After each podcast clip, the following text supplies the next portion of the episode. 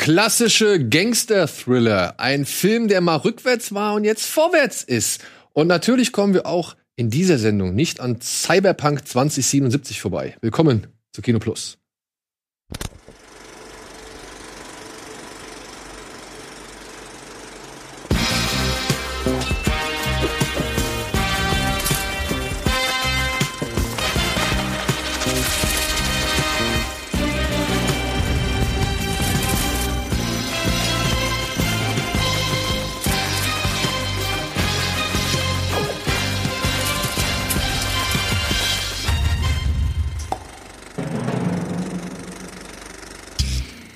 Hallo und herzlich willkommen zu einer weiteren Ausgabe Kino Plus. Heute mit Dennis und mit Etienne.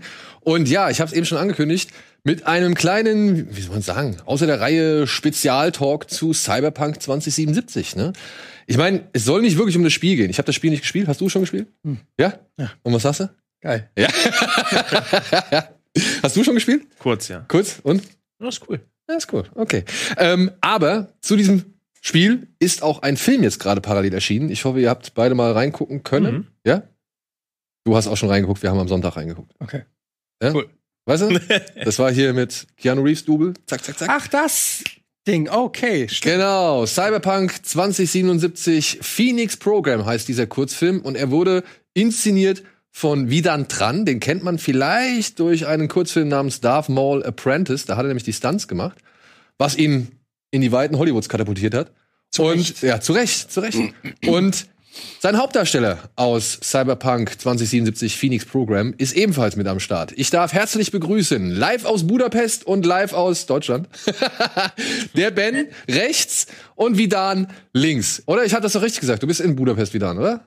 Äh, nee, ich bin gestern wieder zurückgekommen. Ah, fuck. Jetzt wollte ich mal ja, im Ausland prahlen. Okay.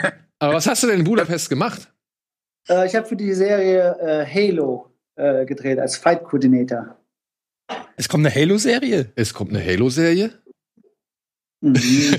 ja, ich, ja, genau. Habe ich, hab ich, mir auch gedacht. ich mir auch gedacht. Kann man nee, sagen, für, für welchen äh, Dienst, sagt man das heute so? Dienst? Anbieter? Anbieter? Wo wird es erscheinen? Weißt du das schon? Ähm, ja, Showtime. Showtime. Showtime. Ah, krass. Äh, ich weiß nicht ganz genau in, Deutschland. Ich glaube eventuell Amazon Prime ist meistens immer ne, der Anbieter dazu, aber Showtime in Amerika ist mehr. Ja, das ist ein Projekt, das jetzt auch schon ein bisschen länger in der Mache ist. Ne? Also ich habe mal große Namen wie Steven Spielberg in Verbindung damit gelesen und gehört. Ist das richtig? Ja, ja genau, genau. Nee, wir haben, äh, also die arbeiten jetzt schon seit, glaube ich, an diesem Projekt jetzt äh, zwei Jahre, äh, nur für die Vorbereitung. Und dann seit einem Jahr haben die angefangen zu drehen. Äh, aber ich glaube, sieben Jahre war das schon im Gespräch. Sieben Jahre war es im Gespräch, dass sie es machen wollten. Also wirklich wieder äh, neu aufziehen wollen und äh, in Richtung halt äh, Streaming, äh, Netflix, ne, so eine komplette Staffel zu machen. Ja. Aber schon äh, Story, also es geht schon um den Master Chief. Oder ja, was? genau. Es geht über Master Chief äh, und ein paar andere weitere Charaktere, die ich leider nicht, natürlich nicht verraten darf. Ja. Aber ja, es geht um Master Chief, ja. Nice. Genau. Und Showtime bedeutet ja, wenn ich das richtig in Erinnerung habe, auch, es darf theoretisch geflucht werden und blutig sein, oder? Ist doch, Showtime ist doch auch Pay-TV. Äh, ja, genau, das Pay-TV, ja. Also, soweit äh, ich das auch kokofieren darf und gemacht habe, ist schon sehr, sehr brutal, ja. Nice. Also von Arm abreißen, in, äh, ins Kopf schießen, Blut überall, ja, nee, ist schon sehr, sehr äh, gewalttätig. Also, ich durfte jetzt auch äh, gestern einen kleinen Sneak Peek haben, wie die Serie aussieht. Und es ist unfassbar. Also ich hätte, ich hätte nicht gedacht, als ich jetzt äh, äh, gerufen wurde, also für letzt, also diesem Jahr eigentlich, Anfang dieses Jahres, hatte ich ja schon ein bisschen an Previous gearbeitet und dann, äh, aber wegen Corona wurde ja alles ja verschoben. Und jetzt äh, nach unserem äh, Cyberpunk-Dreh äh, in Oktober habe ich dann natürlich das Ganze mitgenommen, das Projekt, sowohl auch in unserem anderen Live-Action-Film und habe das dann parallel dort fertiggestellt. Und ähm, ja, es war eine sehr, sehr stressige Zeit dort, also drei Projekte halt gleichzeitig zu machen. Und, äh, aber ich war ähm, mit Halo, war ich echt überrascht. Also ich, äh, man, man, steht ja vom Set, man sieht die Kostüme man denkt, so, das sieht schon cool aus, aber ich, der Ben kann das auch. So ist mein erster Gedanke, ne? Bens Kostüm sieht genauso aus. Also sowohl von der Qualität, von diesem Weathering, ne, vom ganzen Cosplay an sich, nicht, auch bei unserem Cosplay Cyberpunk. Ne, sieht genauso aus, ne? Dafür zahlen ja so viel Geld, ist ja krass. Dafür brauchen die so lange. das kann der Ben in der Woche, so Motto. Ne? Und ähm, war schon sehr, sehr verblüfft. Aber dann, als ich jetzt, wie gesagt, dieses erste Mal Reel gesehen habe, so nennt, so nennt man das, war ich sehr überrascht, sehr, sehr überrascht, wie hochwertig. Also wir haben ja sehr viel Geld. Also es ist wirklich sehr, ist schon ein Spielfilm-Budget. Äh, also so wie man damals in Marvel und Disney auch kennt. Äh, äh, es sieht echt krass aus. Also Visual Effects und CG ist so heftig äh, involviert. Die Welt, also ich sehe wie gesagt ein Blau, Green Screen, ich sehe ein bisschen Props, ein paar wirklich leere Sets. Aber dann, als ich es gesehen habe, was, die, was man alles machen kann, ist unfassbar. Natürlich auch mit der neuen Unreal äh, Engine und mit der Leinwand und ähm, alles Mögliche, die ziehen das voll auf. Und es äh, sieht wirklich hochwertig aus. Nicht so wie eine billige Serie, sondern wirklich sehr, sehr hochwertig. Ja, mit Gewalt und so hast du ja ein bisschen Übung gehabt, dank äh, Phoenix Program, oder? Ja, genau, genau. Ja, also es war auch witzig, weil wir äh, das auf einmal alles auf einmal kommt. Ne? Also einmal das Spiele, Spieleverfilmung, einmal, einmal das und aber auch dieses äh, Gun-Fu, ne? also von John Wick oder generell mit äh, Maschinengewehren und Pistolen zu arbeiten. Weil ich bin ja eher historisch unterwegs, also was ist historisch, also eher so Chinese Action mit Schwert und sowas eigentlich. Und äh, auf einmal dieses ganze Jahr nur noch Sci-Fi, Sci-Fi, Sci-Fi. Das war schon witzig. Ja, wie lange ja. habt ihr denn, Ben, wie lange musstest du denn, du hast da echt, ne, ich meine, du machst da komplett einmal die ganze Keanu Reeves Karriere durch. Also, du gehst, du gehst, also du machst Matrix Action, du machst John Wick Action und jetzt halt noch Cyberpunk Action on top. Wie lange hast du gebraucht irgendwie, um diese ganzen Choreos da alle drauf zu, dir drauf zu schaffen? Wie, was, wie lange hast du gedreht? Ja, also wir haben insgesamt, äh, waren das 20 Drehtage, ich glaube 17 echte Drehtage, wo wir wirklich dann auch äh, ganze Tage am Set waren und der Rest war so Kleinigkeiten, Pickups und so. Äh, aber ja, wenn es um die Choreos geht, äh, wir haben nie Zeit, die Choreos zu üben. Immer nur fünf Minuten vor jedem Shot äh, oder zehn Minuten vielleicht, wenn es so kommt. Also eigentlich genauso, wie wir damals bei Dartmouth Apprentice auch gedreht haben. Äh, wir haben uns nie getroffen und die ganzen Sachen geübt, sondern wir haben geguckt, was drehen wir jetzt. Also die Dana hat dann immer den Plan gehabt, was gedreht wird und dann, dann hat man mir die Choreografie gezeigt, dann habe ich die geübt und sobald die saß, haben wir gesagt, okay, dann können wir den Shot jetzt drehen. Ja, also ich konnte nie die ganze Choreografie von einer Actionsequenz am Stück, sondern ich habe das immer gemacht, dann konnte ich auch, auch vergessen, das ist dann das Schöne. Ich muss mich nicht mehr damit befassen, wir haben es gedreht, ich kann es vergessen. Und dann kommt die nächste. Und so haben wir die ganze Zeit gedreht, weil wir hatten auch einfach das ganze Jahr irgendwie nie Zeit, uns mal zu treffen wo wir, wo wir angefangen haben zu drehen im Januar, da haben wir noch darüber geredet, so, ja, vielleicht machen wir mal einen Trainingstag, aber irgendwann, ab alles danach war immer ohne, ohne Training, immer sofort, go, go, go. Aber dann war es ja wahrscheinlich hilfreich, dass du schon mit einigen Leuten zusammengearbeitet hast, die ja auch schon bei Darth Maul Apprentice dabei waren. Ich habe einen Paul gesehen und hier ja. den, ähm, auch seinen Namen vergesse ich. Essi. Essi, ja, genau. ja. Zum Beispiel. Ja, ja klar. Auf, auf, die Leute ist natürlich Verlass wobei ich jetzt prozentual sogar mehr mit anderen Leuten gemacht habe. Aber wir haben ja immer ungefähr die gleichen Stunt-Leute gehabt. Also in, in jeder Szene, würde ich sagen, sind immer 40 Prozent sind die gleichen Leute wie in einer anderen Szene davor. Ne, Im Film fällt es dann hoffentlich nicht auf. Aber ich glaube, Chor entdeckt man ganz oft, weil er so klein ist. Ja. der, der, kleine Asiate, der verheizt wird, den, den, entdeckt man doch immer ganz oft. Aber sonst waren es immer die gleichen äh, Leute in der Action-Szene. Nicht komplett, aber 40 Prozent, ja. Aber wie viele Leute wart ihr insgesamt da an dem Set? Also ich meine, ihr habt ja wirklich unter Corona-Bedingungen drehen müssen, oder? Ja, ähm, ja. Das höchste war dann wahrscheinlich die Disco-Szene, die wir gerade da sehen. Ja? Ähm, da waren, glaube ich, 130 Leute da. Ja? ja? also nur vor der Kamera. Nur vor der Kamera. Ja. ja. Also die ganzen Statisten, Stuntleute und ja, das war es ja schon fast. Ja. Aber das muss doch auch dann echt ein Hassel gewesen sein. Wie, wie, wie darfst du denn die Leute dann irgendwie abfertigen oder da an, ans Set bringen oder was weiß ich, wo müssen die sich aufhalten und so? Ähm, ja, die Clubszene haben wir ja vorher gedreht. Genau, mit den Statisten, das war im Januar. Ah, okay. Ja, ja also die große Clubszene mit der Party und so, das war alles im Januar. Später haben wir ein paar Sachen noch nachdrehen müssen, unter anderem den Fight mit Essie. Der kam viel später. Da hatten wir dann auch nur so, weiß nicht, sieben, acht Komparsen oder so am Set, die dann immer durch den Hintergrund gehuscht sind, weil da war ja schon die Panik. Dann sind nur noch Leute gelaufen. Ja, dann konnte man das immer gut verstecken. Und da haben wir natürlich die, die, Bedingungen so, Maske, alle separat irgendwo. Meistens haben sich die Komparsen irgendwie draußen aufgehalten, wenn wir sie nicht gebraucht haben. Und ja, so wie es halt gemacht wird. Das war da kein Problem mehr. Im Januar hätten wir natürlich, äh, also im Januar konnte man die Szene so, wie sie war, drehen mit den ganzen Statisten. Ich weiß, wir hätten die ja nicht drehen können später mit den ganzen, ich weiß nicht, wie dann, du kennst mit den Bedingungen vielleicht in Deutschland sogar noch besser aus am Set. Ja, ja ich hatte, in der Zeit habe ich mich ja, äh, musste ich ja immer recherchieren mit der ganzen Produktion. Also unsere Produktion bestand ja eigentlich nur von drei Leuten und mir halt, ne?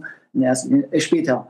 Und wir haben alles halt gecheckt und in der Zeit, als wir die äh, Pickups machen durften oder die Reshoots oder die, die, die Nachdreh mit Essie auch, da waren wir wirklich insgesamt, ich glaube, insgesamt mit allen Leuten 30 Leute und es waren maximal 50 erlaubt in der Zeit. Da wurde es auch ein bisschen gelockert wieder in, in August. Dann war, war es ja Sommer hoch, also war es ja wieder warm, wurde es ja gelockert. Da waren ja auch irgendwie öffentliche Veranstaltungen bis 150 Leuten wieder geöffnet. Und wir waren so unter 5, also 30 waren wir, glaube ich, oder so. Genau. Aber wie gesagt, ja, die Clubszene waren wir insgesamt, glaube ich, 150 Leute am Set, am Set selber. Wir hatten ja äh, auch viele, viele Leute in der Crew, die dabei waren. Und äh, ja, es war der erste Dreh. Äh, also es ist witzig, bei Corona, wir, wir, sind eigentlich mit dem Corona gegangen, könnte man sagen. Ne? Also go for the flow. Äh, es hat eigentlich dem Film gut getan, weil wir halt die Zeit nutzen konnten und alles andere ist da stehen geblieben.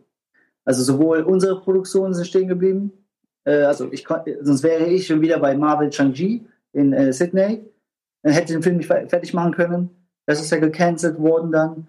Und äh, ja, wir hatten Zeit, unser Skript auch zu, weiterzuentwickeln. Und äh, nach, nach jeder ähm, Auflockerung des Lockdowns haben wir weitergedreht. Das finde ich übrigens ein hochinteressantes Thema, weil das gilt ja wahrscheinlich nicht nur für eure Produktion, sondern für sämtliche Produktionen, die zurzeit äh, ja nicht released werden oder so. Wo, also zum Beispiel nehmen wir jetzt mal Dune oder Wonder Woman oder so. Also Filme, die eigentlich schon fertig sind, aber jetzt ewig zurück äh, äh, verschoben oder nach hinten verschoben werden, was ja dann auch den äh, Filmemachern die Möglichkeit gibt, hier pass auf, also wenn er jetzt eh noch erst ein halbes Jahr im Regal liegt, dann können wir auch noch mal kurz drüber gucken, vielleicht noch mal ein bisschen feilen, vielleicht noch mal den einen oder anderen Effekt machen, wo es früher halt hieß, nee, der Film muss jetzt raus, fertig, ja. ne, siehe Cats oder was weiß ich, das ist vielleicht ein extremes ja. Beispiel, aber ich kann mir schon vorstellen, dass das zumindest auf einer gewissen kreativen, künstlerischen Ebene dem ein oder anderen Film gut tut, dass einfach nichts released wird und die Leute ja ein bisschen gefangen sind mit den Projekten, an denen sie gerade mhm. sitzen, oder? Das ist bei Dune passiert, ne? Gutes Beispiel, das gesagt. Ist bei Dune exakt das gleiche passiert. Also wir haben ja Dune letztes Jahr gedreht, im August haben wir abgedreht, also insgesamt acht Monate haben wir komplett gedreht.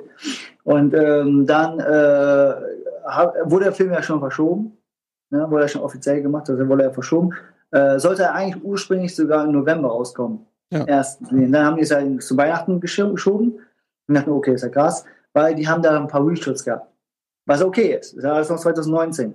Und dann aber kam er noch weiter gerückt, äh, wurde es ja komplett verschoben äh, auf, äh, was mal, nee, doch, doch, auf dieses Jahr, doch, dieses Jahr. Dann haben die gesehen, oh nee, äh, da fehlen noch einige Szenen der Film ist eigentlich soweit nicht fertig. Und Corona, die verschieben auf nächstes Jahr. Und es wurde im Mai oder im Juni dieses Jahr noch ein paar Sachen nachgedreht. Ja, da warst du dann dabei? Bei Dune war ich auch dabei, ja. Nee, ich meine jetzt im Mai und im Juni? Ach so, nee, nee, da war ich nicht dabei. Das sind ja nur Nachshoots, Reshoots. Also wenn ein paar Greenscreen, neue Story-Elemente oder ein paar Sachen halt neu gedreht. Ja. Oder Reshoot halt, ne, genau. Nur kurz ja, zur. Was? Entschuldigung? Dann kriegen wir spätestens 20, 2022 kriegen wir dann nur perfekte Filme dann.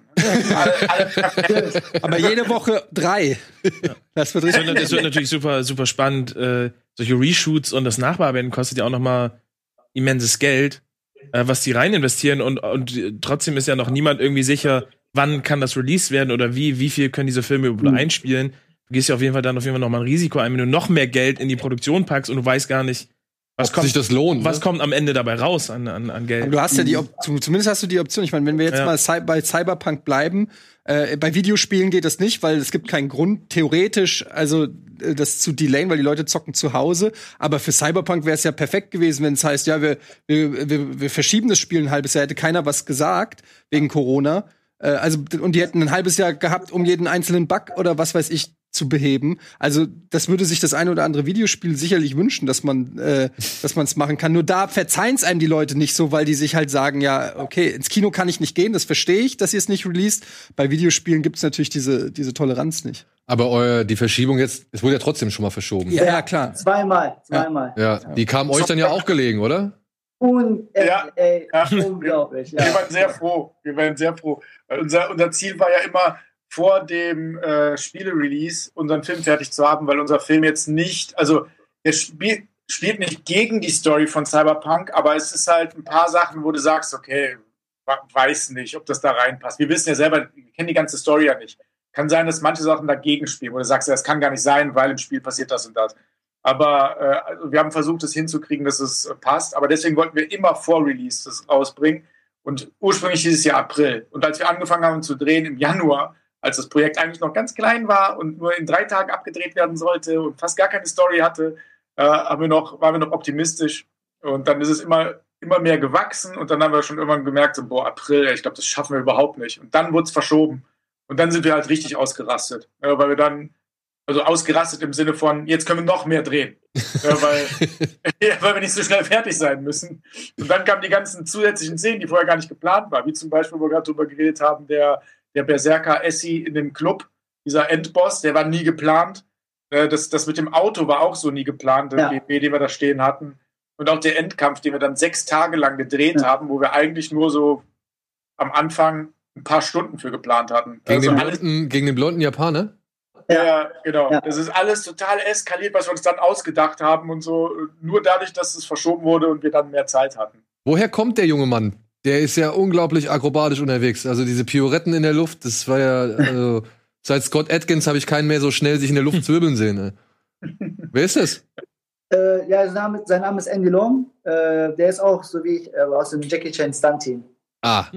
Und der kommt aus Deutschland, aber ja. Echt? Ja, der ist auch aus Deutschland. Ja. Der kommt aus Pforzheim. aus Pforzheim kommt der Junge. Ja, da wird Daniel demnächst auch mal eine Einladung Da hast du ja. zu tun, da wirbelst du den ganzen Tag durch Da wirbelst du den ganzen Tag durch die Gegend in Pforzheim. Ja. Jetzt mal ganz kurz für alle Leute, die noch nicht so firm sind. Wo kann man denn den Film überhaupt gucken? Äh, ja, auf YouTube, auf äh, unserem äh, T7 Production Channel. Okay. Ja. Also ich denke mal einfach, äh, ich habe es auch gesehen, wenn man so eingibt, Cyberpunk Johnny Silverhand Fanfilm zum Beispiel, dann findet man den, äh, den Genau, Johnny Silverhand ja. Fanfilm oder Phoenix Program, wenn du das eingibst, dann kriegst du es in 40 Minuten, also es ist echt eine Menge Holz, so, die ihr euch ja dazu gemutet habt. Mhm. Ähm, ich möchte wissen, was in die Vorbereitung reinging und was dann halt auch wirklich dann am Tag gedreht worden ist. Aber wie kam das denn eigentlich zustande? Also war das so eine eigene Idee von euch, mit der ihr dann zu ja, CD Projekt Red gegangen seid? Oder hab, haben die euch angesprochen und haben gesagt, ey, hätte nicht mal Lust, irgendwie euch da in dem, in dem Umfeld auszutoben?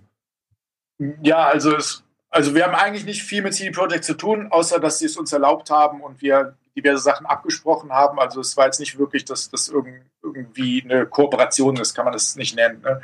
Aber das hat angefangen, weil Vidan mal wieder in Deutschland war, äh, nach Shangji oder was? ja, genau. Du warst, ja. Und da habe ich gesagt, ey Vidan, lass uns jetzt endlich mal was zusammen drehen. Einfach so zum Spaß. Nur komplett ein Tag, ein paar Stunden, eine Kampfszene. Ja, ja, machen wir, machen wir. Okay, kein Problem.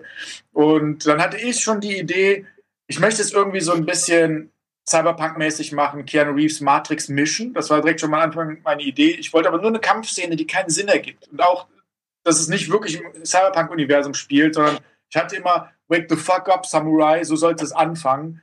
Und dann sieht man Johnny Silverhand, dann geht die Kamera raus, dann ist es eigentlich Neo, weil er so einen Mantel anhat und so. Das war so die Ursprungsidee, dann wird einfach gekämpft gegen Samurai. Das war einfach, es ergibt keinen Sinn. Und dann haben wir uns das erste Mal getroffen und dann haben wir uns aber, Vidan hat immer gern mehr Story ja. dann, dann, haben wir gesagt, ja, okay, dann, dann spielt es zumindest in Cyberpunk, in der Cyberpunk-Welt und es ist dann halt ein Kampf in der Cyberpunk-Welt. Und dann haben wir gesagt, okay, wir brauchen ein bisschen mehr Story. Dann, ja, okay, dann, dann geht er zu dem Bösen und will seine Gitarre wieder haben. So, das muss an Story reichen. Das war alles, was wir hatten ja. am Anfang. Ne? So, ja. Wir wollten gar nicht erklären, was das ist. Er wollte wirklich nur plain die Gitarre, sonst nichts. Ne? Ja, dann, so wie John Wick, der Hund. Ja, genau. Einfach so ein dummer Grund. Ja? Ich meine, bei John Wick ist nicht ganz so dumm, es steckt ein bisschen mehr dahinter. Aber äh, wir wollten auch nur drei Tage drehen. Ja? Es war Freitag, Samstag, Sonntag. Freitag im Bunker, Samstag, Sonntag im Club. Das war ursprünglich der Plan. Und als wir das dann gedreht hatten, haben wir gemerkt, so, okay, selbst das bisschen, was wir uns vorgenommen haben, schaffen wir nicht. Wie viele Tage brauchen wir wirklich? Ja, fünf. Okay, dann haben wir die fünf Tage gedreht, haben, sind immer noch nicht fertig geworden. So, okay, wie viele Tage brauchen wir wirklich? Ja, und dann sind es dann immer mehr geworden durch den äh, Umstand dann noch. Und dann haben wir nach und nach auch mehr Story geedit. Einfach so mit dem Material, was wir schon gedreht hatten. Haben wir überlegt, ey, wie können wir daraus jetzt noch mehr machen? Und dann kam dann die Idee mit dem Altera, dass halt der Geist von ihr auf dem Harddrive der Gitarre gespeichert wird und er sie retten muss. Und das ist alles so gewachsen. Aber es ist, Äh, wirklich die Grundidee war nur, lass uns einmal kämpfen. Und da, der Rest kam im Laufe der Zeit durch die Umstände und, und Corona. Ja. Was, was, was ich super spannend finde, irgendwie, weil, weil Daniel hat es eben gesagt und du hast es auch angesprochen, wenn du jetzt so eine Figur nimmst, die halt auch von Keanu Reeves im Spiel porträtiert wird, ähm, und du redest über Kämpfe, kommst du dann automatisch in den Modus, dass du sagst, ja, ich will was von Matrix haben, ich will was von John Wick, weil diese, diese Filme und diese Action einfach mit diesem, mit dem Schauspieler einfach äh, verkoppelt sind, dass du, dass du automatisch da reingehst, dass du sagst, ja, ich muss jetzt Gang Fu haben, obwohl, obwohl das ja eigentlich in Cyberpunk gar nicht vorkommt, aber da Keanu Reeves vorkommt, bist du sofort in dieser Action, in dieser Actionblase drin, mhm. wie Action auszusehen hat. Ja, ja, also genau so war es eigentlich. Also das Einzige, was ich von Anfang an im Kopf hatte, ich wollte, ich persönlich, als ich mit Vidan geredet habe, wollte es eigentlich voll wie Matrix machen, so ist es ein bisschen Oldschool Kung Fu. Ne? Das ist eigentlich recht Oldschool, wie es gedreht mhm. wurde und mhm. gemacht wurde. Äh, das hatte ich im Kopf. Äh, und ich hatte diesen Löffel-Gag im Kopf. Das war das Einzige, was ich am Anfang wirklich auf dem Schirm hatte. Alles andere ist dann entstanden und natürlich, äh, Vidan hat ja auch jetzt schon viel gemacht und hat natürlich auch versucht, viel von seinem Können da reinzupacken, weil letztendlich ist es ein Spaßprojekt und dann macht man das, was man gerne macht und was man gut kann und dann irgendwie alles reingepackt von, von allen möglichen Kampfarten und Stilen und ja, Vidan ist halt auch mit seinem Gang, äh, Gang Fu da ordentlich ausgerastet. Ja. ja, das ist nicht so mein Ding. Also für meine Bewegung, es fühlt sich sehr komisch an für das, was ich sonst mache. Aber Vidan hat es so gut er konnte hingekriegt, dass es einigermaßen gut aussieht. Ja, ja, so gut gemacht. Aber ja, aber ja, es war schon, musste geduldig werden mit allem, weil wir hatten, äh, äh wie eben schon erwähnt, äh, die Leute, die, äh, die wir genutzt haben, gegen, äh, die gegen Ben gekämpft haben, die waren teilweise keine professionellen Stuntleute. Wir hatten ein, zwei professionelle Leute gehabt, der Rest waren wirklich Leute, ey, du, du, du, wollt ihr kämpfen? Okay, komm mit, äh, ich, ich, mit. ich bilde euch aus. Ja, das Ding ist, das Geile in der, in der ganzen Geschichte, also genau wie es Ben gesagt hat und auch vor allem, ich muss allein aus meiner äh, ähm, Verteidigung sagen, als ich, äh, als wir gesprochen haben, habe ich ja straight auch gesagt, so, ja, ja, dann machen wir, ist gut, fünf Tage, ja, ja, drei Tage. Aber ich habe immer gedacht, oder haben wir auch so kommuniziert, ich wollte eigentlich wieder was Großes machen, wie, wie unser Star Wars-Film. Weil vier Jahre ist es her. Wir haben nichts mehr gemacht. Ich habe nur noch gearbeitet. Ich war jetzt bei Michael Bay, Sex Underground, dann war ich bei Dune, ich war bei Badlands, alles habe ich gemacht aber nie mehr was Eigenes gemacht. Und dachte, boah, das ist schon traurig, es fehlt mir. Fehlt mich wieder als Kreativschaffender, als Filmmaker, äh, keine Dienstleistung zu machen, sondern einfach ohne, äh, äh, ohne einen, äh, einen Riemen einfach durchzuziehen, was, was wir wollen. Und ähm, als wir die Crew geholt haben, die meisten Leute, die dabei waren als Crewmember, sind auch Studenten. Oder die haben noch gar keine Filmerfahrung.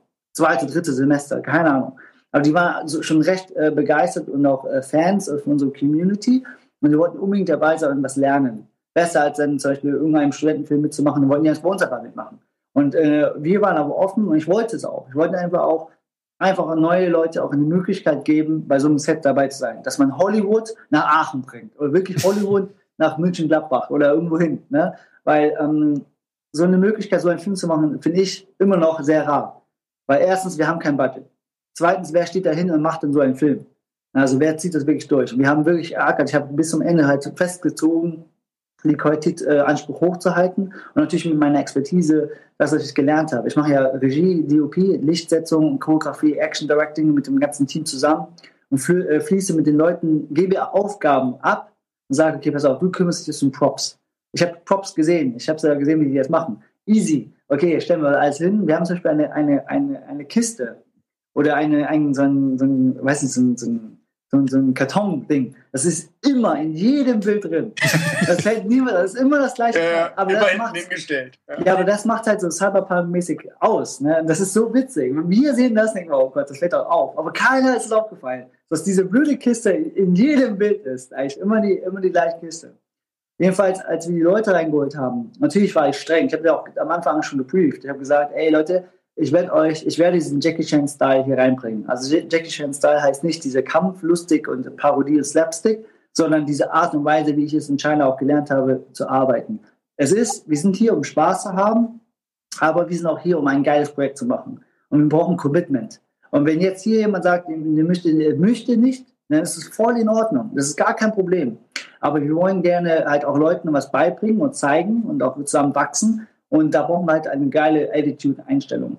Und alle waren dann so voll dabei motiviert und die haben richtig hart gezogen. Also wir haben wirklich, äh, an einem Tag in Hamburg haben wir zum Beispiel 48 Stunden gedreht. Also komplett durch. Okay, durch. 47,5. Ich habe, ich habe 20 Minuten geschlafen. ich, genau. ich habe ganz kurz einmal genappt und ich meinte, ich konnte nicht mehr und dann musste ich aber durchziehen. Solche Geschichten einfach. Aber die anderen haben auch durchgezogen. Nicht nur ich, sondern auch die anderen, die äh, wichtig sind. Und die Stunt-Leute, die da waren, wie gesagt, das war der höchste Druck. Äh, aber ich habe es auch gechillt gemacht. Also so von wegen, wenn es jetzt nicht klappt, dann, das, das hat da lange gedauert. Also wir haben, während wir das Licht und alles eingebaut haben, die ganze Szene, hatte der Band die Zeit, die Möglichkeit, dann dort halt die, die Chorus zu lernen, aber auch die anderen. Und wir haben teilweise echt als 10 bis 15 Takes gehabt dann pro Einstellung. Aber das ist halt dann das, der, der Kompromiss. Aber dann am Ende haben wir es bekommen, was wir wollten. Normalerweise, wenn wir Profis hätten, hätten wir es in drei, vier, fünf Takes gehabt. Easy. Aber so war schon Timing, Rhythm, Pacing. Das sind viele Faktoren, die einfach mitspielen. Oder dann das Kostüm oder das fällt ab. Ne, oder Perücke ist auch einmal abgefallen bei Ben. Das war so witzig. Da haben wir alle geschrieben, das ist gar nicht Johnny, das ist gar nicht Keanu Reeves. und dann muss ich vorstellen, wenn er keine Perücke hat, hat er die Haare hinten geglättet und hat so ein das war mega witzig. Das brauchen wir für die Outtakes, haben wir hoffentlich noch. Ja, ja, ja haben wir. Das haben wir auch auf äh, Making of. Wir, wir, werden auch ein ausführliches Making of machen. Und das wird man dann auch auf eurem Kanal sehen können? Ja, genau, genau. Geil. Das wird so wie B-Roll. Wir haben, glaube ich, jeden Tag aufgenommen und das sind äh, wahrscheinlich gefühlte fünf Stunden Material, also geschnitten auch als Making-of. Aber wir würden das gerne auch als B-Roll zur äh, Verfügung stellen, damit die Leute sehen können, wie wir wirklich daran gearbeitet haben. Es war recht klein, es war äh, untraditionell jetzt auch gedreht. Also ich mache ja zum Beispiel nicht so gerne Master. Ne? Also man dreht von A bis Z das ganze Ding durch. Sondern ich habe den Schnitt im Kopf schon. Ich drehe nur das, was ich brauche. Und so entsteht der Film dann auch am Ende. Deswegen wissen wir auch ganz genau von den Choreos, er braucht nur in dieser Einstellung diese vier Beats zu machen. Dann schneiden wir um, dann kann er das alle vergessen, dann gehen wir weiter. Das ist richtig Hongkong-Style. So drehen wir auch in, äh, halt in, in, in, in Asian. Und äh, das ist aber super geil, weil äh, mit dem Projekt habe ich in Deutschland in der Mitte genau diese zwei äh, Welten fusioniert. Hollywood versuchen trotzdem Look zu machen, also versuchen, ob vielleicht ist, bei manchen gibt es immer zu, zu meckern, aber trotzdem diesen hochwertigen Look zu bekommen mit Licht und diese atmosphärischen, auch äh, Cyberpunk, Sci-Fi ist verdammt schwer, äh, Aufwand, ne, auch vom Licht und Neonlichtern, aber auch die Art und Weise, wie in Hongkong halt Filme gedreht werden oder die Action aufgelöst werden. Schneller, äh, trotzdem hart, ein bisschen äh, Slapstick teilweise auch reingebaut. Ne? Und das habe ich halt versucht zu kombinieren. Geil. Ja, und wie gesagt, für mich war, äh, also der Film ist für mich jetzt auch unantastbar, egal wenn Leute sagen, ah, Film da, lag da, hier. Weil die Story, der ist keine richtige Story. Das ist nur eine, so eine Storyline, was, wo die Geschichte hingehen soll. Äh, ich habe meine Hausaufgaben auf jeden Fall gut gemacht in, in Thema Cyberpunk, weil Cyberpunk selber ist ja schon älter, ne, gibt es ja schon länger. Und ich, hab, ich, ich, musste auch da super rein recherchieren, weil wir hatten keine Informationen von CD Projekt. Äh, was okay ist. Ne? Wir wollten ja auch nicht so krass am Spiel anlehnen. Es sollte ja wirklich ein Hommage, wie Ben noch gesagt hat, zu Matrix, sogar teilweise Bill und Ted am Ende mit der Gitarre auch. Das war auch übrigens Bens Idee. Ähm, die ganze Konzept, die ganze Idee war auf jeden Fall Bens, äh, auf Bens Mist gewachsen. Ne? Das, ja, ich will diesen Mantel haben, okay, okay. Und dann, ich habe das als Drehbuch halt nur zusammengefasst und äh, ein paar Gags eingebaut nochmal, nur noch diese Sprüche noch, dass er halt nur noch runter wird. Aber ja. wie Ben das gesagt hat, ja, wir haben dank Corona einfach ist es möglich gewesen, dass wir es äh, einfach ausbauen können. Ja, wird viel zu selten gelobt eigentlich Corona. Kann man wirklich auch mal ein Danke sagen. ja. ja. Also wie gesagt, ihr sagt, ähm, als Filmemacher, das ist das Wichtigste. Deswegen wusste ich am Anfang, als er ankam, äh, ich dachte, ey, ich will nicht, ich will keine Limit setzen. Egal wie lang der wird. Egal. Zuerst war es ja fünf Minuten, dann war es zwölf, dann haben, haben die gesprochen, ja, wie lange wird er wirklich? Ja, vielleicht 20. und dann haben wir 40 geworden. Ne? Weil ja, ja. Ähm, es ist jetzt eine ganze Episode, könnte man sagen. Ja, also auch in, wenn ich den Serien jetzt vergleiche, also 29, also 30 Minuten gibt es oder halt äh, 45 so in dem Dreh, oder geht es höher halt. Aber es ist ein guter Start von der Episode und das wollte ich haben, weil es ist ein gutes äh, Pensum, um halt eine Story zu erzählen, was passiert. Und äh, ein paar, wir haben auch viele Flashbacks, wir haben ja viele äh, Insider eingebaut. Und das, das macht es, glaube ich, auch sehr interessant. Weil es ist ja einfach nur Action. Ja. So wie auch in der Dark Maul Apprentice, es ist nur Action gewesen. Aber innen drin die Szenen, wie wir es auch behandhabt haben, wie zum Beispiel, es gibt so ein paar Goonies, nämlich, ein paar Idioten, die einfach äh, verprügelt werden, so äh, wie im Spiel auch. Und es gibt immer einen Endboss.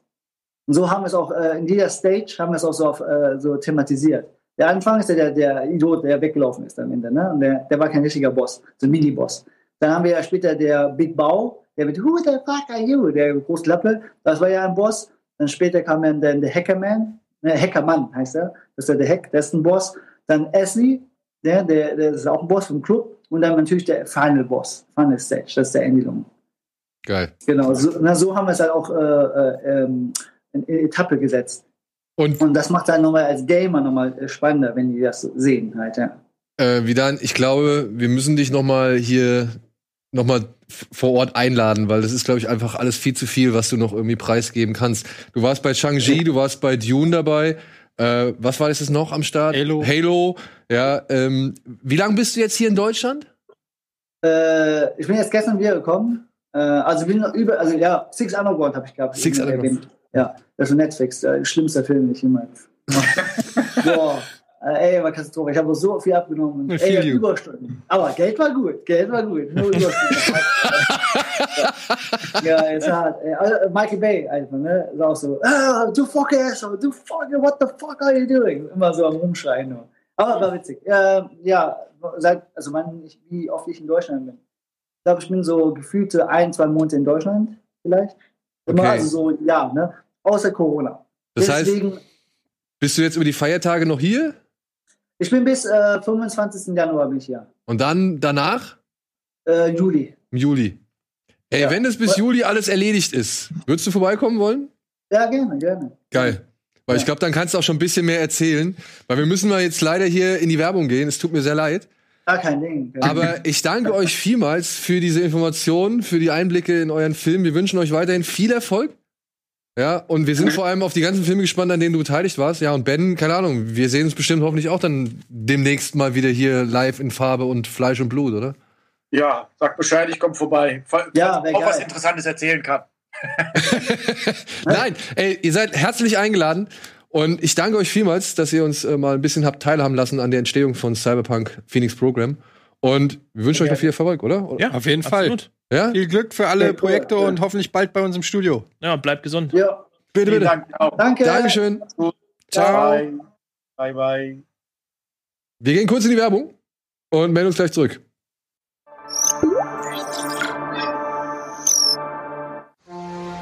Bitburger. Mit bestem Hallertauer und Bitburger Siegelhopfen. Feinherb, frisch im Geschmack. So gut kann Bier schmecken. Und deshalb bitte ein Bit.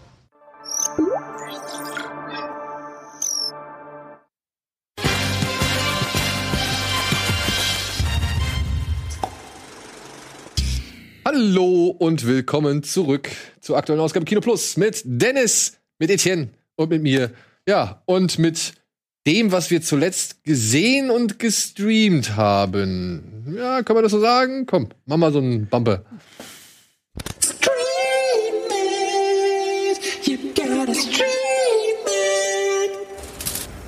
So, liebe Freunde, jetzt machen wir hier in einem Abwasch alles durch. Gibt's irgendwas außer den Sachen, die ich euch aufs Auge gedrückt habe? Was ja auch immer nicht allzu wenig war. Stimmt. Stimmt, ja. Aber die, die du. Ja, den kannst du, den, den gibt's. Ey, fangen wir doch direkt mit dem an. Gut, ich habe gesehen Ze zeigst du mir auch? Sound of Metal. Hm, ja. Ähm, Sound of Metal. Gibt's gerade bei Amazon Prime. Frisch gestartet.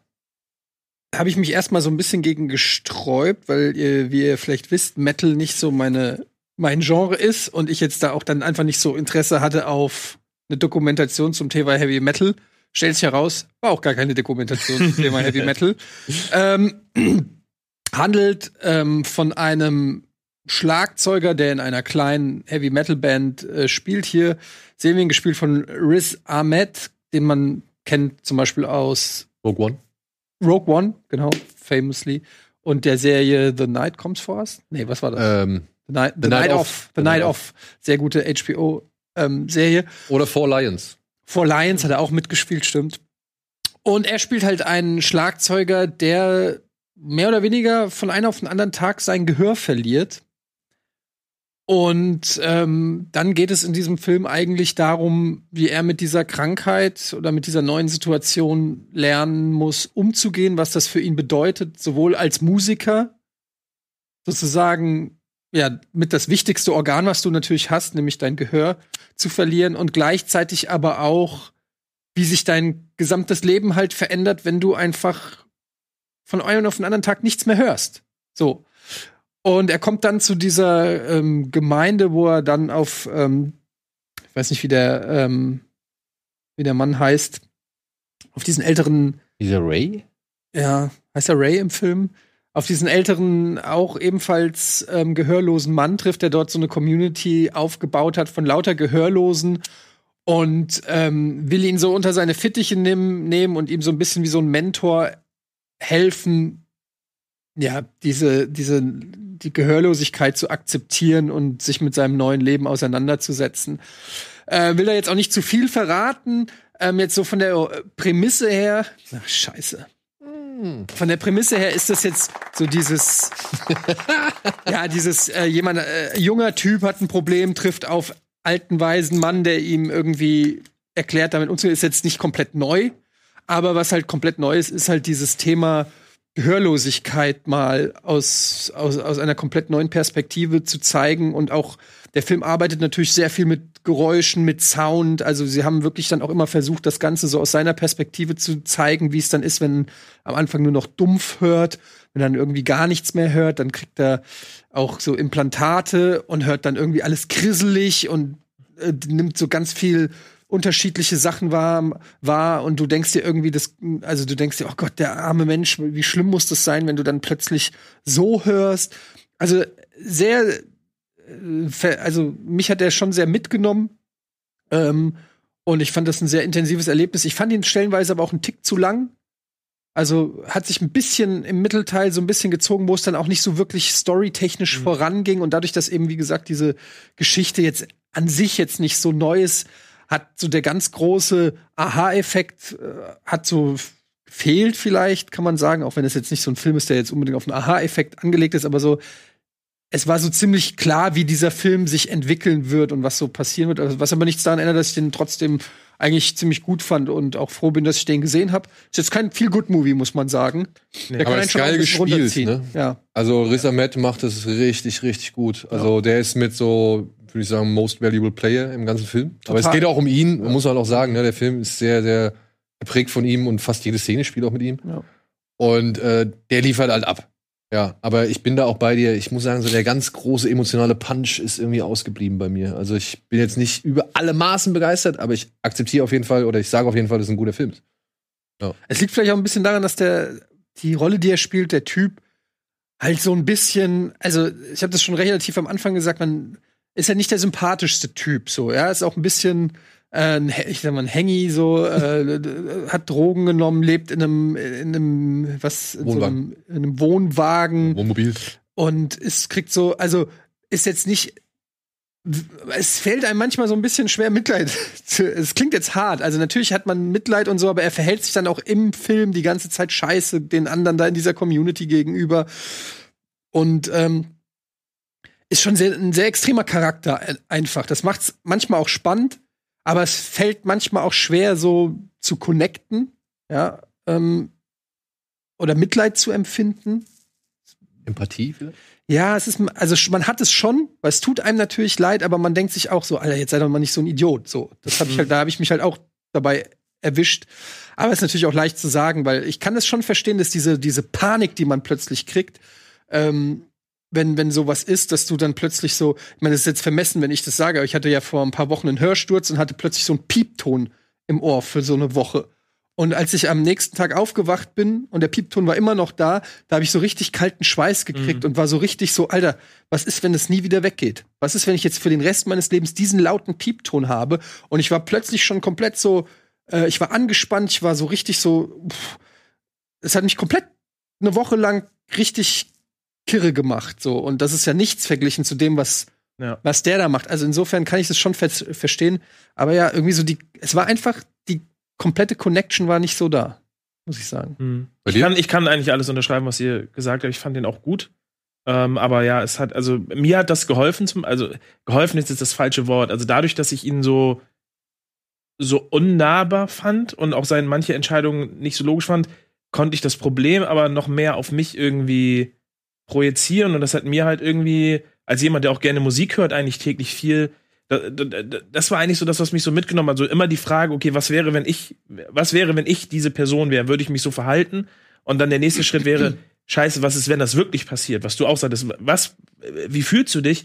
Und in dem Augenblick war, war ich in so einem, in so einem Loch und hab gedacht, Alter, ähm, das ist, das muss einfach schlimm sein. Ist, also man will sich das nicht vorstellen, man wünscht sowas natürlich nicht einem, äh, dass sowas passiert, aber auf der anderen Seite dann zu sehen, dass dieser Film halt einfach auch schonungslos damit umgeht und die Situation zeigt, das war so ein bisschen, das war gleichermaßen irgendwie befreiend, aber es hat einen auch mitgenommen. Also äh, er hat die, die emotionalen Töne, zumindest dieses Thema, irgendwie auf jeden Fall bei mir angestoßen, so dass er mich mitgenommen hat. Aber klar, das ist nichts, was du dir jetzt noch mal mehrfach irgendwie irgendwie anguckst. Aber ähm, wie du auch schon gesagt, dieses Thema überhaupt auch mal so zu behandeln. Und dann auch sehr sehr überlegt und genau richtig. Und ich ne? finde, das ist das ist bei wenn du wenn du dich mit mit mit ähm, mit, mit Filmen auseinandersetzt, die die die ein körperliches oder geistiges Handicap irgendwie zum Thema machen und du schaffst es, das so rüberzubringen Ähnlich wie es zum Beispiel meiner Meinung nach auch ein Peanut Butter Falcon gemacht hat. Ähm, dann, dann, dann schaffst du was, was halt äh, für sich steht und was res respektvoll mit Leuten auch dann umgeht oder auch eine Aufmerksamkeit diesen Leuten zukommen lässt, die darunter sozusagen halt ähm, die diese, dieses Handicap haben. Und ich finde, das, das schafft dieser Film wiederum, dass er halt ein Thema nimmt, was vielleicht gar nicht so krass irgendwie in unser aller ähm, Fokus ist, was aber in der Gesellschaft halt vorkommt und es funktioniert. Und ich finde, Riz Ahmed hat da halt echt ganz große ähm, Nummer abgeliefert. Auf jeden Fall. Und natürlich auch der, ich glaube, es ist, ich habe es eben noch gelesen, es ist ein Debütfilm, glaube ich, vom Regisseur. Langfilmdebüt, ja. Der hat vorher irgendwie einen Kurzfilm gemacht und äh, das ist jetzt sein erster richtiger Spielfilm.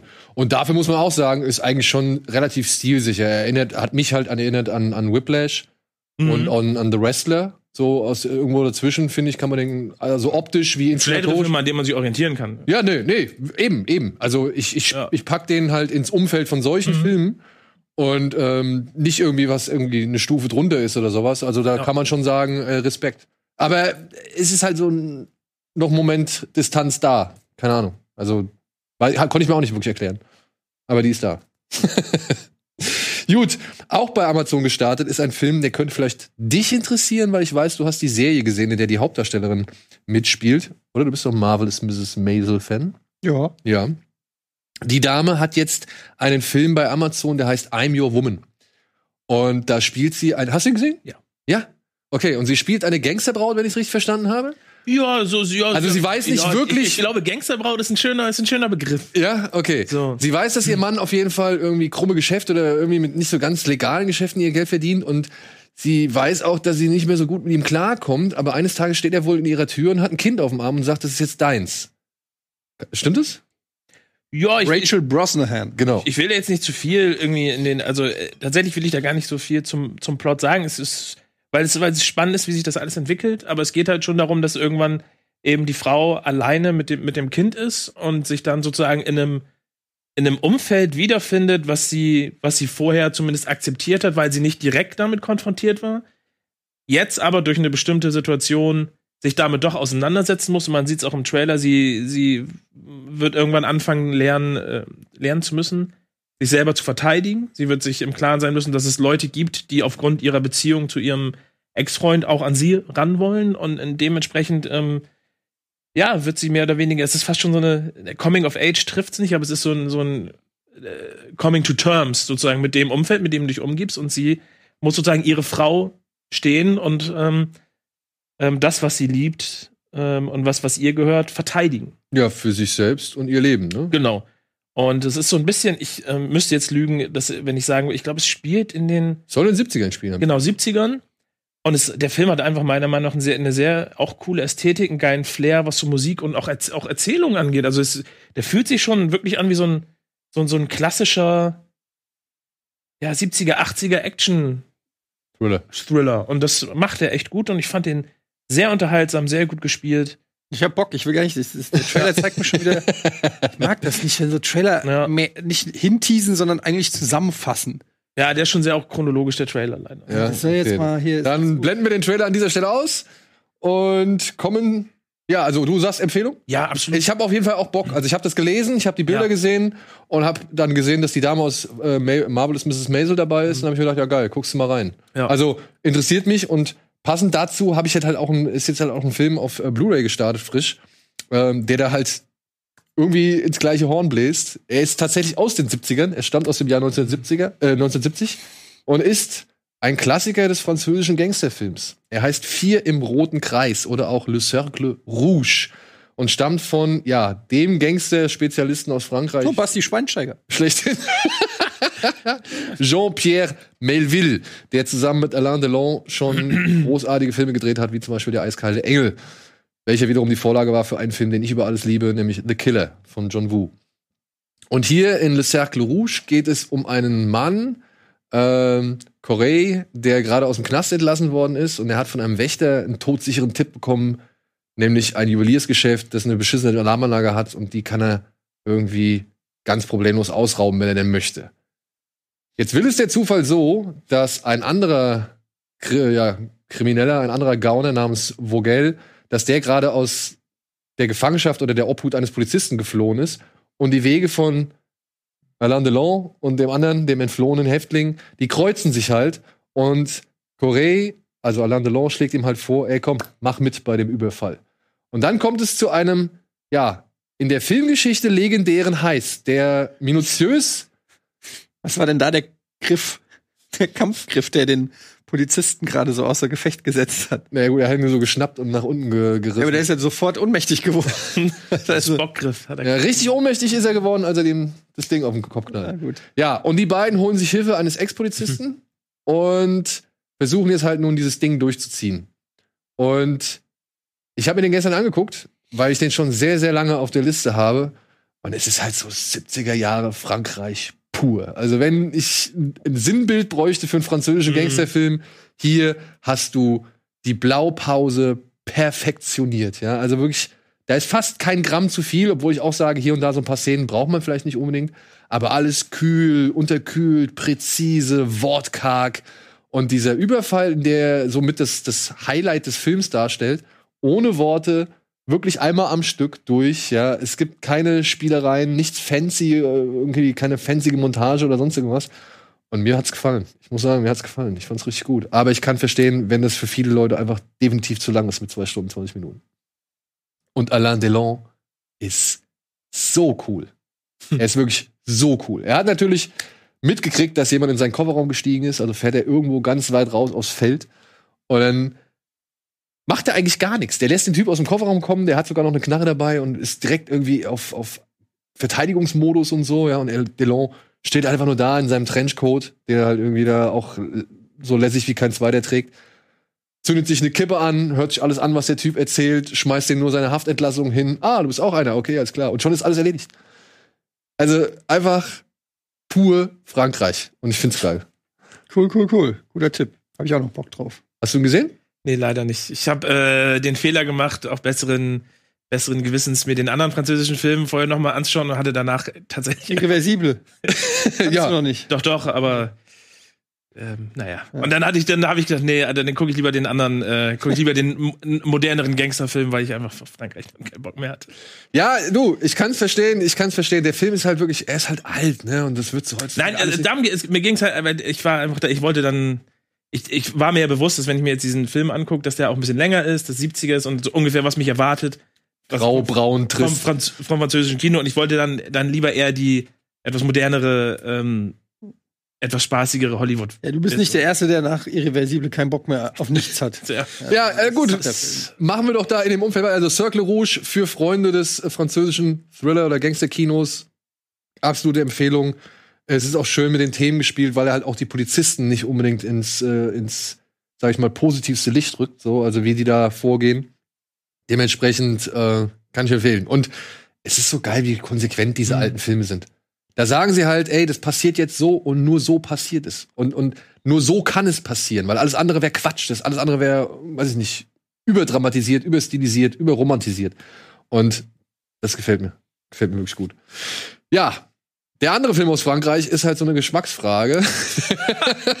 ob man da wirklich sagt, das gefällt mir oder ob man sagt, boah, das ist voll geil. Ich werde, es gibt genug Menschen, die sagen, das ist voll geil, aber vielleicht ist es nicht die richtige Herangehensweise. Dieser Film ist bereits schon mal erschienen und hat schon damals für Skandale und kotzende Menschen im Kino und was weiß ich gesorgt. Er heißt Irreversible, Er ist jetzt nochmal auf Blu-ray erschienen, aber nicht in seiner ursprünglichen Form, sondern in einer, ja, in einem sogenannten Straight Cut. Was bedeutet das, Dennis? Ja, kann man, also für die Leute, die den, die den Originalfilm nicht gesehen haben, ist es vielleicht, also kann, muss man dafür sich irgendwie eine Spoilerwarnung äh, geben? Ist das. Ja, kann, also du kannst auf jeden Fall sagen, dass im ursprünglichen Cut der Film von rück, rückwärts erzählt wird. Also okay, sozusagen, ähm, Ja. ja, die, das ist das ist eines der äh, Features, wenn du so willst, dass die Credits am Anfang kommen und rückwärts laufen und dann die Story von hinten sozusagen aufgerollt wird und der Cut erzählt ihn jetzt quasi chronologisch. Ich finde, also vielleicht eine kleine Spoilerwarnung, falls ich meine, der Film ist echt alt und ich glaube, alle Leute, die sich für Gaspar Noé äh, interessieren, haben ihn eh gesehen, aber trotzdem äh, eine kleine Spoilerwarnung. Für, also ich kann es total gar nicht verstehen, dass das rauskommt. Ich finde das fast schon. Also ich habe es jetzt noch nicht gesehen in der richtigen Variante, aber für mich führt das den Film fast ad absurdum, weil der warum Irreversible nicht einfach nur Torture-Porn im weitesten Sinne ist, sondern auch auf, auf so einer Hardcore-Ebene für mich immer funktioniert hat, war eben, dass der Film quasi, wenn du so willst, ein Happy End hat. Ne? Also er, er hört ja auf, dadurch, dass er rückwärts erzählt wird, ähm, mit ähm, damit, wo die Welt noch in Ordnung ist. Du weißt aber sozusagen, und damit lässt sich der Film dann sozusagen theoretisch aus dem Kino. So, ein glückliches Pärchen. The End. Aber du weißt ja genau, dass das fake ist, weil du weißt ja, was alles passiert, was Schlimm, Schlimmes passiert. Und da gibt es ja, und dafür ist der Film ja relativ bekannt geworden, diese, ich glaube, zwölfminütige Vergewaltigungsszene in der Mitte des Films oder äh, wie man das jetzt auch nennt, Mitte, ähm, mit von Monica äh, Bellucci. Ähm, ist, glaube ich, sogar, ist es nicht ein One-Take sogar? Ja. Ja. Ähm, was äh, natürlich letztendlich auch für viel Kontroverse gesorgt hat, muss man das so zeigen, muss man das so explizit, so realistisch und so weiter zeigen. Ähm, und jetzt, wenn der Film chronologisch ist, ist es für mich einfach nur in meinem Kopf zumindest ein Film, wo halt irgendwie was krasses passiert, die End. Weißt du, also mir fehlt der, mir fehlt der Clou der ganzen Geschichte, äh, auch allein mit dem Titel irreversible, also nicht mehr umkehrbar. Ähm, allein der Titel wird ad absurdum geführt. Ich verstehe gar nicht, warum, warum das passiert, ehrlich gesagt. Soll ich das mal Ja, erzählen? also- ich also habe nämlich ein, es gibt nämlich ein Zitat von, Ja. ähm, von, äh, von Gaspar Noé. Ähm, warum erinnern sich Menschen nur an ihre Vergangenheit? Warum hört niemand auf warnende Träume? Warum fließt die Wahrnehmung von Zeit nur in eine Richtung? Warum ist freier Wille eine Illusion? Warum ist der Mensch nur ein Tier? Warum dieser Film? Weil das Original rückwärts erzählt war und viele Zuschauer durch die zeitlich umgedrehte Struktur des Schnitts bestimmte Aspekte der Geschichte nicht verstanden haben. In chronologischer Reihenfolge geschnitten wird dies klarer und ebenso düsterer. Kein Stück Dialog wird gekürzt, noch irgendwelche Szenen und Ereignisse herausgeschnitten. Darum heißt diese Version auch Straight Cut, erklärt Noé. Bisher war Irreversible ein bewusst bedachtes Puzzle. Nun gleicht der Film einem Diptychon. Es ist vielleicht, vielleicht vergleichbar mit einer LP, auf der die B-Seite der weniger konzeptuelle Mix der A-Seite ist. Allerdings mit besser verständlichen Stimmen, die die Bedeutung der einzelnen Wörter fatalistischer werden lassen. Sie werden sehen, die Zeit offenbart alles. Das ist sein Ansatz anders. Kann man, kann man auch rumkürzen, das ist die Version für Dumme. ja, meinst du? Ja, ja, ist es. Also, also ich gebe dir in allem recht, was du, wie du, wie du den Originalfilm beschrieben hast. Finde ich auch. Du wirst halt, du bist halt am Anfang wirst du halt komplett in so ein Loch geschmissen, du wirst halt komplett einfach kaputt gemacht. Und dann bist du noch über eine Stunde damit beschäftigt, das überhaupt zu verarbeiten. Du bist halt gezwungen, wenn du nicht freiwillig das Kino verlässt, das alles zu ertragen und siehst, dass im Film eigentlich alles besser wird, aber du hast es immer noch im Hinterkopf. So, du bist mit der Scheiße, die passiert, die, die hängt dir hier. So, du kannst sie ja nicht loswerden und du musst es immer wieder reflektieren.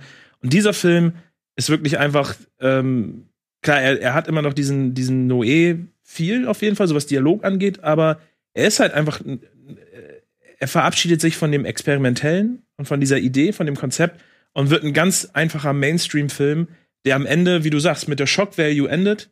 Ähm, und du weißt, du, äh, vor allem wenn du den Film kennst oder davon gehört hast, weißt du sowieso, was dich erwartet, du wirst daran geführt. Und ähm, eigentlich hatte ich zum Beispiel, wo ich den dann noch geguckt habe, hatte ich eigentlich das Bedürfnis, sozusagen, bevor diese, bevor diese Momente kommen, weil ich die auch schon sowieso im Original eigentlich für mich persönlich zu extrem fand, aber das ist halt auch ein Diskurs, den man nicht unbedingt äh, führen braucht. Aber ich hatte halt das Bedürfnis, davor abzuschalten, weil ich habe gesagt, okay, ich sehe, bis dahin kommt es, aber ich kann hier theoretisch jetzt Schluss machen, weil ich weiß, was passiert und Ja, aber du weißt, was passiert. mich würde halt interessieren, wie reagiert jemand auf diesen Film, der ihn vorwärts zum ersten Mal überhaupt sieht. Das, das, da, da ist halt wahrscheinlich die Frage, funktioniert, funktioniert, funktioniert das, was der Film am Ende zeigt, funktioniert das noch oder haben wir mittlerweile schon in anderen Filmen ähnliche äh, Dinge gesehen, wie zum Beispiel dieser ähm, Film mit dem mit dem Babysitter-Paar auf dieser, auf, auch in Frankreich ist das, wo die, wo die Urlaub machen? So ein Film, wo die, wo die, oder die, die machen Urlaub, so zwei Paare machen Urlaub in, in Frankreich und da ist auch dann so eine krasse Vergewaltigungsszene in der Mitte irgendwie. Äh, fällt mir jetzt nicht ein, die machen Urlaub auf dem Boot mit so einem Drogendealer-Freund und so. Da haben wir hier auch drüber gesprochen. Mir fällt der Film halt echt nicht mehr ein, aber das. Ach, nee, nicht in Frankreich. Du meinst, ich weiß, was du meinst. Äh, irgendwie sowas. Holiday. Holiday hieß Ich der. glaube ja. An der türkischen Riviera Ja, oder genau, sowas. mit dem. Der. Oh. Genau, und ob, ob nicht solche Filme sozusagen seit Irreversible schon öfter halt released wurden, so dass es so, so, so, ein, so, so ein paar Filme gibt, die sozusagen Gewalt oder auch ähm, ja, Gewaltexzesse irgendwie gezeigt haben, ob nun als Shock Value oder als, als, als wirklich ernst gemeinter Teil aus irgendwelchen anderen Gründen. Ähm, aber er hat halt eben auch nicht mehr die. Das ist, wie du sagst, du sagst, also wir, wir haben den alle ja, wir haben ja alle das Original gesehen. Wie, wie, wie- können wir es bewerten? Aber ich finde halt, äh, die Dramaturgie ist halt sehr, sehr einfach dann sozusagen in diesem Straight Cut und es macht, wenn Ey. man, wenn man dem Original sozusagen etwas zugutekommen lassen will, ist, ist eben das, was Etienne auch gesagt hat, du bist halt dann, du wirst halt einfach ins kalte Wasser geschmissen und musst damit leben, bis dieser Film zu Ende ist und, und dann gehst du raus und es ist, du denkst darüber nach. Hier, der lässt dir halt nicht wirklich viel, nicht, da gibt's nicht viel zum Nachdenken. Ja, vor allem entlässt er dich ja, wenn ich es noch richtig in Erinnerung habe, mit dem Zitat von dem Herrn aus Menschenfeind. Also aus einem Film von Gaspar Noé, den er vorher gemacht hat. Also die Kamera schwenkt ja noch mal aus dem Rektrum-Club raus. Mhm. Also normalerweise beginnt es ja bei diesem Alten, der da irgendwie was erzählt, halbnackt auf seinem Bett. Und dann schwenkt die Kamera ja aus seinem Fenster und geht dann in den Club Rektrum, wenn ich es noch in Erinnerung habe. und, und dann kommt ja der erste große Schock und dann dauert es nochmal, dann kommt der nächste große Schock. Und naja, jetzt entlässt er dich halt mit diesem Zitat von dem Herrn und du denkst dir so, noch mehr, hä, was soll das jetzt? Ja, also was, was habe ich jetzt, im, was hat er mir jetzt letztendlich gegeben? Ich weiß nicht, ob man sich da jetzt mehr Gedanken oder weniger Gedanken zu dem Film macht, wenn man ihn in der richtigen Reihenfolge sieht. So, ich finde, die Wirkung ist eine andere. Ich finde, man kann aufgrund der Wirkung oder der umgekehrten Wirkung, kann man das schon machen, aber es erreicht längst nicht, ja, dieses Niederschmetternde und dieses, ja, Zerstörende, Du was, hast das, ja- was der Original-Cut irgendwie Du hast ja eine Resolution. Du hast ja im Prinzip einen Revenge-Flick jetzt. Also, wenn, wenn Ja. du so willst. Du hast ja, es passiert was Schlimmes und du hast. Rape and Revenge. Genau, du hast Rape and Revenge. Und das hast du ja bei dem anderen gar nicht. Und das, das macht den anderen ja auch, deswegen, deswegen ja auch der Titel, irreversibel. Es ist nicht mehr umkehrbar, weil, weil so ein schlimmes, ähm, was da passiert, das geht ja nicht mehr umzudrehen. Das ist ja dann Teil von der Person für den Rest ihres Lebens. Es ist ja ein Unglück, äh, Unglück, wie soll man sagen, ne? eine Tragik, die da äh, sich manifestiert dann in, in den Charakteren. Und das, finde ich, wird so ein bisschen ausgehebelt, wenn du dann einfach das umdrehst. Also es äh, macht's halt so gewöhnlich. Und das war ja für, für mich immer das Besondere, dass äh, Gaspar Noé nicht, alles ist nur nicht gewöhnlich. Also, Ja. das ist ja, Ja, eigentlich das ja, ja. Einzige, warum du dir ein Gaspar, du- kein Gaspar Noé-Film macht Spaß. Ja. Du gehst da ja nicht rein, um eine gute Zeit zu haben, um zu sehen, dass der Held es schafft oder so. Das ist ja nicht der Grund, warum wir Gaspar Noé feiern oder gucken. Also, ja, deshalb finde ich das ein bisschen, ich habe es nicht, wie gesagt, ich habe es nicht gesehen, ich, vielleicht gucke ich es mir an, ich weiß nicht, ich habe mir eigentlich geschworen, nie wieder Irreversible zu gucken. Ich habe ihn auch auf DVD, weil er irgendwie, finde ich, in einen in eine Filmsammlung gehört, aber Ja, Jetzt hast du noch Blu-ray. stimmt, du hast mir ja sogar noch die, die andere gegeben, ja. Ich werde ich werd reingucken, weil ich will einfach Ja. noch mal, ich will einfach noch mal sehen, wie das jetzt auch mit dem Wissen zum Beispiel, wie sie die Szene im Club Rektrum gemacht haben. Ne? Also das gibt's ja im Making of, wird ja erklärt, wie sie es gemacht haben. Und es ist schon beeindruckend. Es war damals beeindruckend. Ich habe den Film im find's- Kino gesehen. Ich Also fand's, wo ich wo ich äh, gestern oder vorgestern noch mal gesehen habe, ich finde da tatsächlich bei der Szene ähm, finde ich es immer noch äh, erstaunlich, wie wie übel mir sozusagen, also was das für ein mulmiges Gefühl gibt, nicht durch das, was du siehst, sondern durch die Kamerabewegung, wie er die Kamera dreht im Club und die Musik und es dreht, Ja. es geht mir immer richtig in die Weißt du warum? Weil dieser Ton so in der richtigen Frequenz ist. Das ist dieser sogenannte braune Ton, den hier Thomas Bangaltar ist das, glaube ich, einer von den Daft Ah, Punk okay. Der hat den Soundtrack damals dafür gemacht. Den siehst du auch irgendwann mal auf der einen Party, auf der sie sind, auflegen. Und ähm, der hat halt so eine Frequenz genommen, die halt eben die Magen die Magengegend irgendwie anregen soll, beziehungsweise dafür Unruhe sorgen soll. Deswegen ist dieser, dieser hörst du, der steht, geht die ganze Zeit, äh, äh, also es ist beabsichtigt, dass dir da unwohl wird im Magen. Und das finde ich das halt das Spannende an dem Film, ne? Also was das für eine technische, sag ich mal, noch Komposition ist, Mhm. obwohl man eigentlich immer nur sieht, oh ja, da wird acht Minuten Frau vergewaltigt. So, also das ist ja immer das, was du als allererst hörst.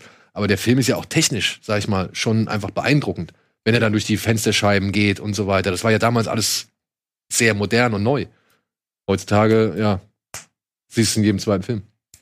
Gut, so viel zum Niederschmetternden. Kommen wir etwas, äh, zu etwas ganz entgegengesetzten. Ein, einen Tipp habe ich noch. Ich habe ihn noch nicht gesehen. Der erscheint, glaube ich, morgen erst oder heute auf Netflix.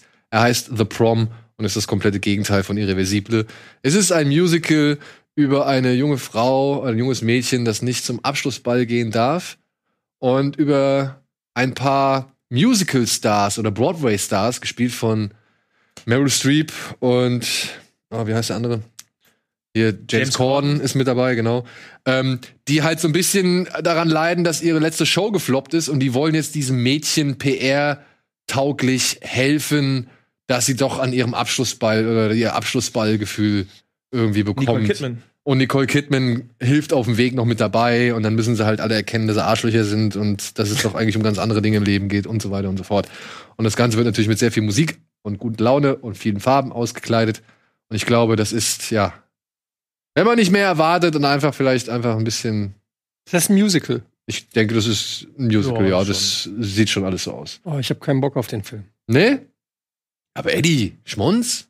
So ein bisschen? Halt witzig, Na, Moment, so ein- Schmonz ist ja nicht gleich Schmonz. Ja, aber also das ist doch auch mal Kitsch, Also was, den man sich was, geben was ich kann. davon gesehen habe, das war so ein bisschen, es gibt so einen so einen ganz kleinen Punkt, so einen ganz kleinen Punkt in mir. So wenn ich den, wenn ich schaffe, den zu treffen, dann schaue ich so einen Film und denke so, ja, es ist, ist einfach schön. Ist, einfach, Nicole Kidman, Carrie schön Washington, James halt- Corden. es ist halt schon sehr mit der mit der mit der Mayonnaise-Tube von Liebe alles alles voll geballert. Also ich aber, meine, die Farben, ey. ja, das ist alles auf zwölf gedreht. ähm, aber Aber, Aber es ist doch zu Weihnachten ist es doch jetzt genau das Also, Richtige, oder? Er hat halt unter, unter all dem ganzen, unter all dem ganzen Plastik hat er halt auch eine, hat halt eine nette Botschaft. Es geht um, es ist doof zu sagen, aber ich, ich kann halt verstehen, dass Leute auch nach, nach diesem Jahr besonders ähm, sich vielleicht einfach auch freuen, so einen Film sich einfach Ja. reinzuballern und Das sieht ja aus wie Cats ohne die Katzen. ja, aber das ist ja, das ist doch gut. Mhm. Wirklich? Das dann bleibt ja nur noch. ein- Everyone deserves a chance to celebrate. Guck mal. Ja, ich kann das verstehen, dass äh, sicherlich Netflix weiß mehr über uns Menschen als wir. Ähm, deshalb werden die schon wissen, warum dieser Film kommt und wahrscheinlich sehr erfolgreich wird. Keegan Michael Key. Ja, den mag ich. Siehste? Aber, aber die machen halt alle auch mal gern einen Money-Film. und das sieht so für mich sehr danach aus. Aber hey, wer bin ich, um hier den Stab Den Leuten des Tanzens verbieten. Äh, Wenn am Ende dieses tollen Jahres 2020 die Leute einfach mal Lust haben, ein paar bunte Farben und ein bisschen viel gut zu haben, hey, Also ich wette, der Film wird ziemlich weit oben in der. halte ich für einen sinnvolleren Release als Irreversible Ende 2020. ja, da können wir uns, glaube ich, doch einigen. ja, als wäre es nicht schon schlimm genug. Dann kommt der Film Kein, keiner kommt zu Weihnachten, aber hier ist Irreversible. Geil. So, wir gehen aber kurz in die Werbung und melden uns gleich zurück. Ja, mit einem spannenden Thema.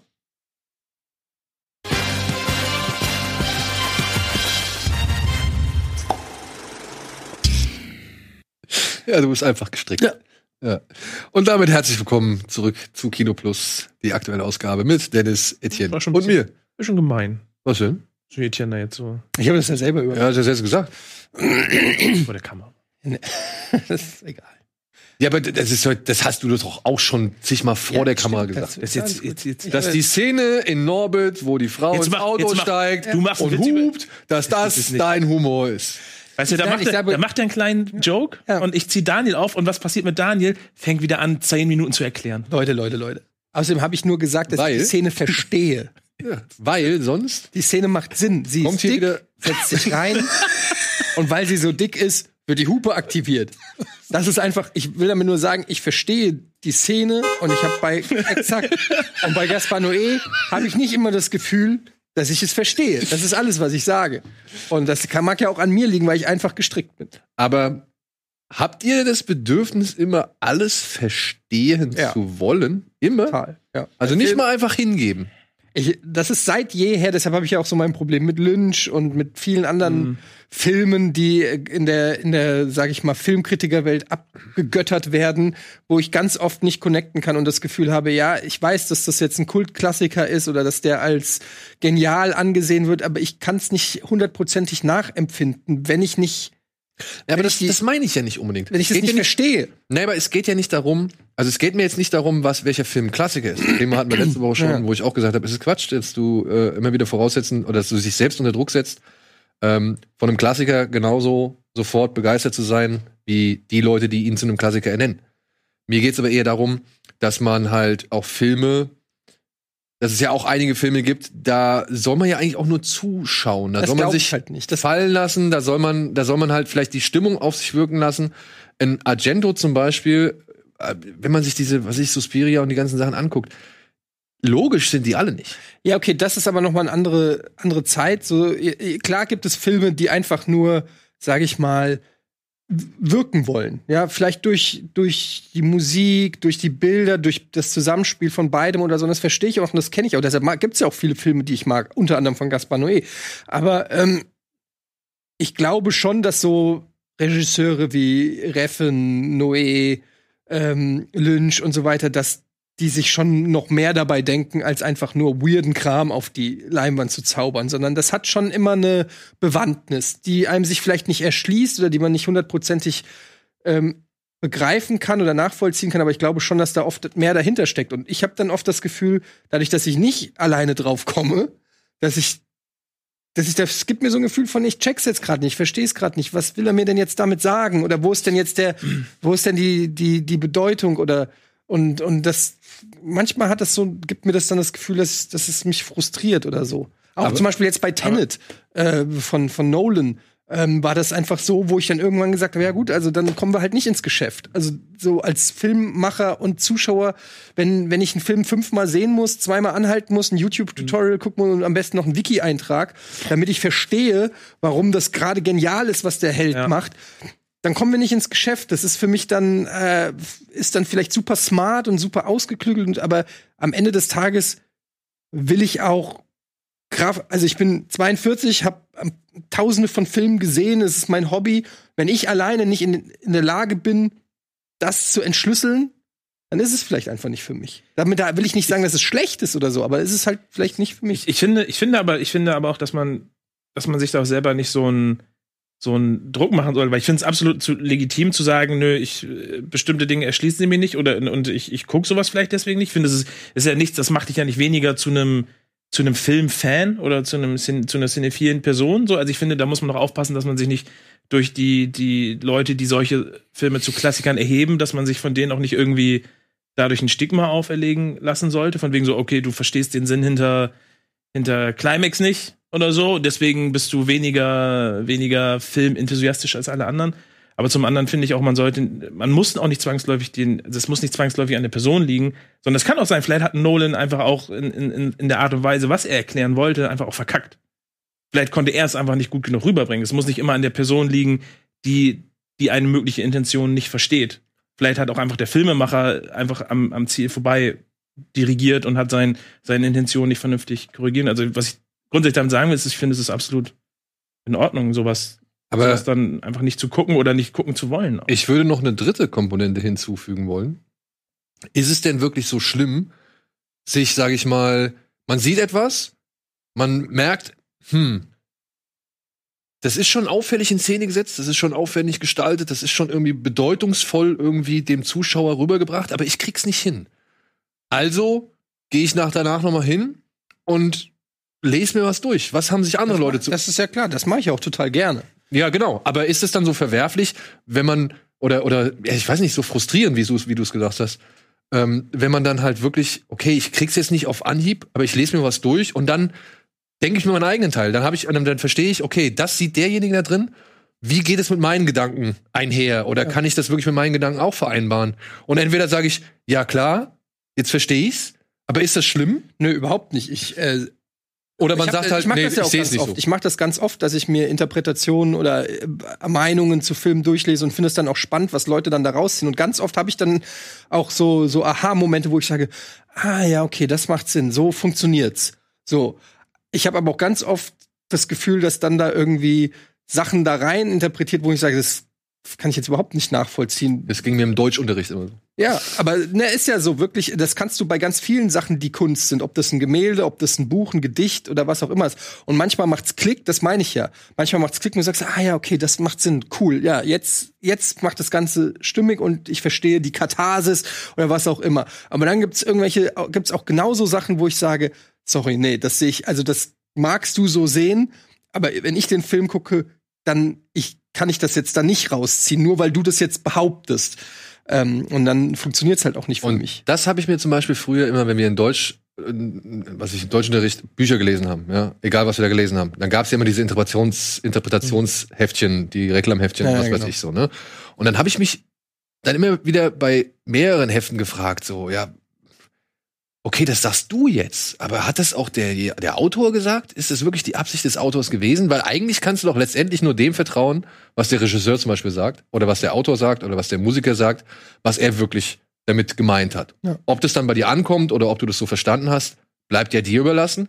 Aber die Deutungshoheit davon kann doch nicht bei so einem Reklamheft Naja, bei Kunst sagt man ja, also das ist ja letztendlich, deshalb sagen die meisten ja auch nicht, ja, also es ist so, ist, also damit würden die das ja auch viel zu sehr versimpeln. Die sagen ja nicht einfach, ja, damit ist einfach gemeint, dass der ein Alki ist. Punkt. So sagen die das ja nicht, sondern die sagen ja dann auch immer, ja, was du daraus ziehst, ist für dich und so Ja. weiter. Und das ist ja auch das Schöne an Kunst, dass, dass jeder was anderes fühlt, sieht, mitnimmt, rauszieht. Aber ich glaube natürlich schon, dass es, also nicht immer, aber in, in den meisten Fällen der Künstler irgendwas, ja, eine, Form von Message, die muss jetzt nicht so plump sein wie Don't do drugs oder so, aber irgendein, äh, es ist ja kein Zufall, dass jeder Film von Christopher Nolan sich in irgendeiner Weise um Zeit dreht. So, das ist ja nicht einfach mal so, huch, schon wieder ein Film mit dem Thema Zeit gemacht. Das ist ja komisch. ist jetzt mein siebter Film und ist auch wieder was zum Thema Zeit. Also da, da steckt ja schon irgendwie was dahinter und es kann ja auch Spaß machen, wie so eine Schatzsuche, das irgendwie rauszufinden. Nur um jetzt mal zum Beispiel beim, äh, beim Fall Climax zu bleiben. Ähm, ich verstehe den aus einem, äh, der hat eine hypnotische Wirkung, ne, so, äh, der schafft es irgendwie ein Bedrohungs, äh, also, also so habe ich den wahrgenommen, der schafft es, so ein Unwohlsein in einem zu wecken, irgendwie von, von so ein bisschen Tanz und Musik und einem Setting, was eigentlich in, normalerweise komplett harmlos ist, nämlich irgendeine Tanzgruppe, ich glaube an Silvester ist es an Silvester oder auf jeden Fall an irgendeinem Abend. Ähm, und trotzdem wirkt es total bedrohlich oder so. Aber dann hast du so eine Szene, wo eine Mutter ihr Kind äh, in, in den Stromkasten einsperrt, mehr oder weniger. Und dann abgeht und Party macht. Und ja, surprise, surprise, Achtung, Spoiler, was passiert wohl? Kind vermutlich wird nicht überleben.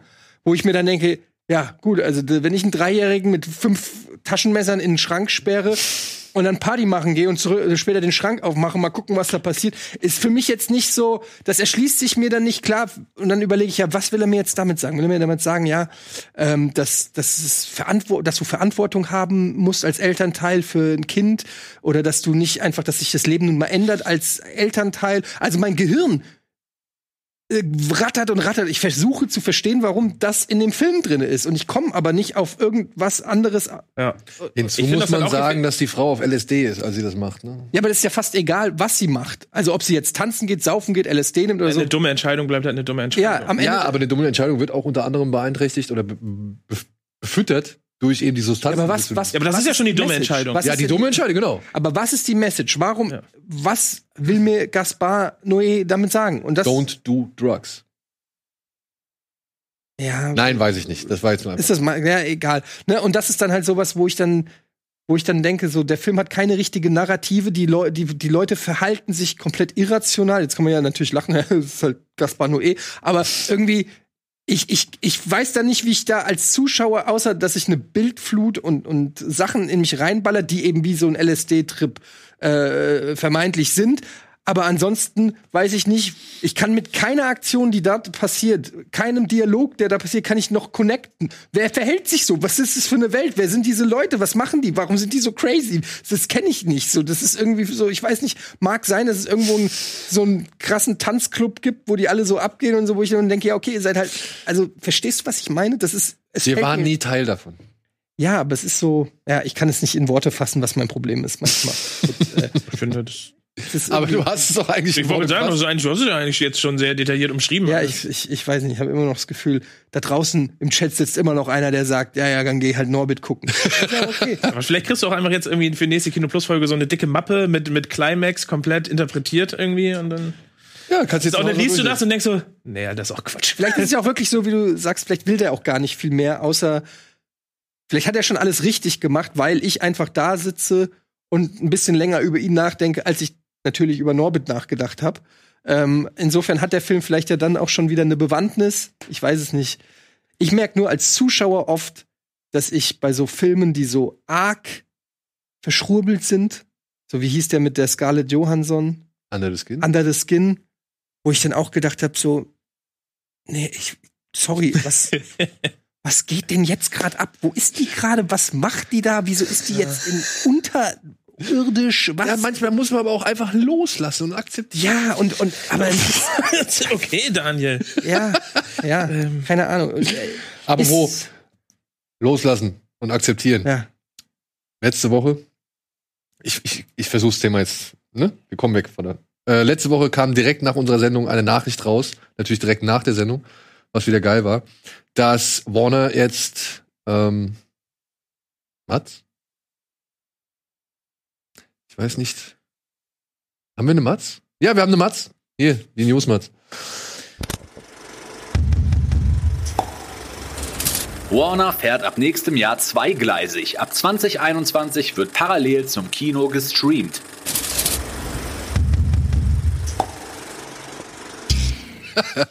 Wirklich, das war, Ja, wir müssen das loslassen. ist so erfahrt. Ja, wir müssen loslassen vom bisherigen Kinofenster oder beziehungsweise der Art und Weise, wie wir vielleicht bislang neue Filme gesehen haben. Denn Warner hat sich zu einem, ja, die Branche sagt, wegweisenden oder einschneidenden, schneidenden Schritt entschieden und wird ab nächstem Jahr ziemlich viele Filme, die eigentlich nur fürs Kino erstmal gedacht waren, parallel auf HBO Max für mindestens einen Monat streamen.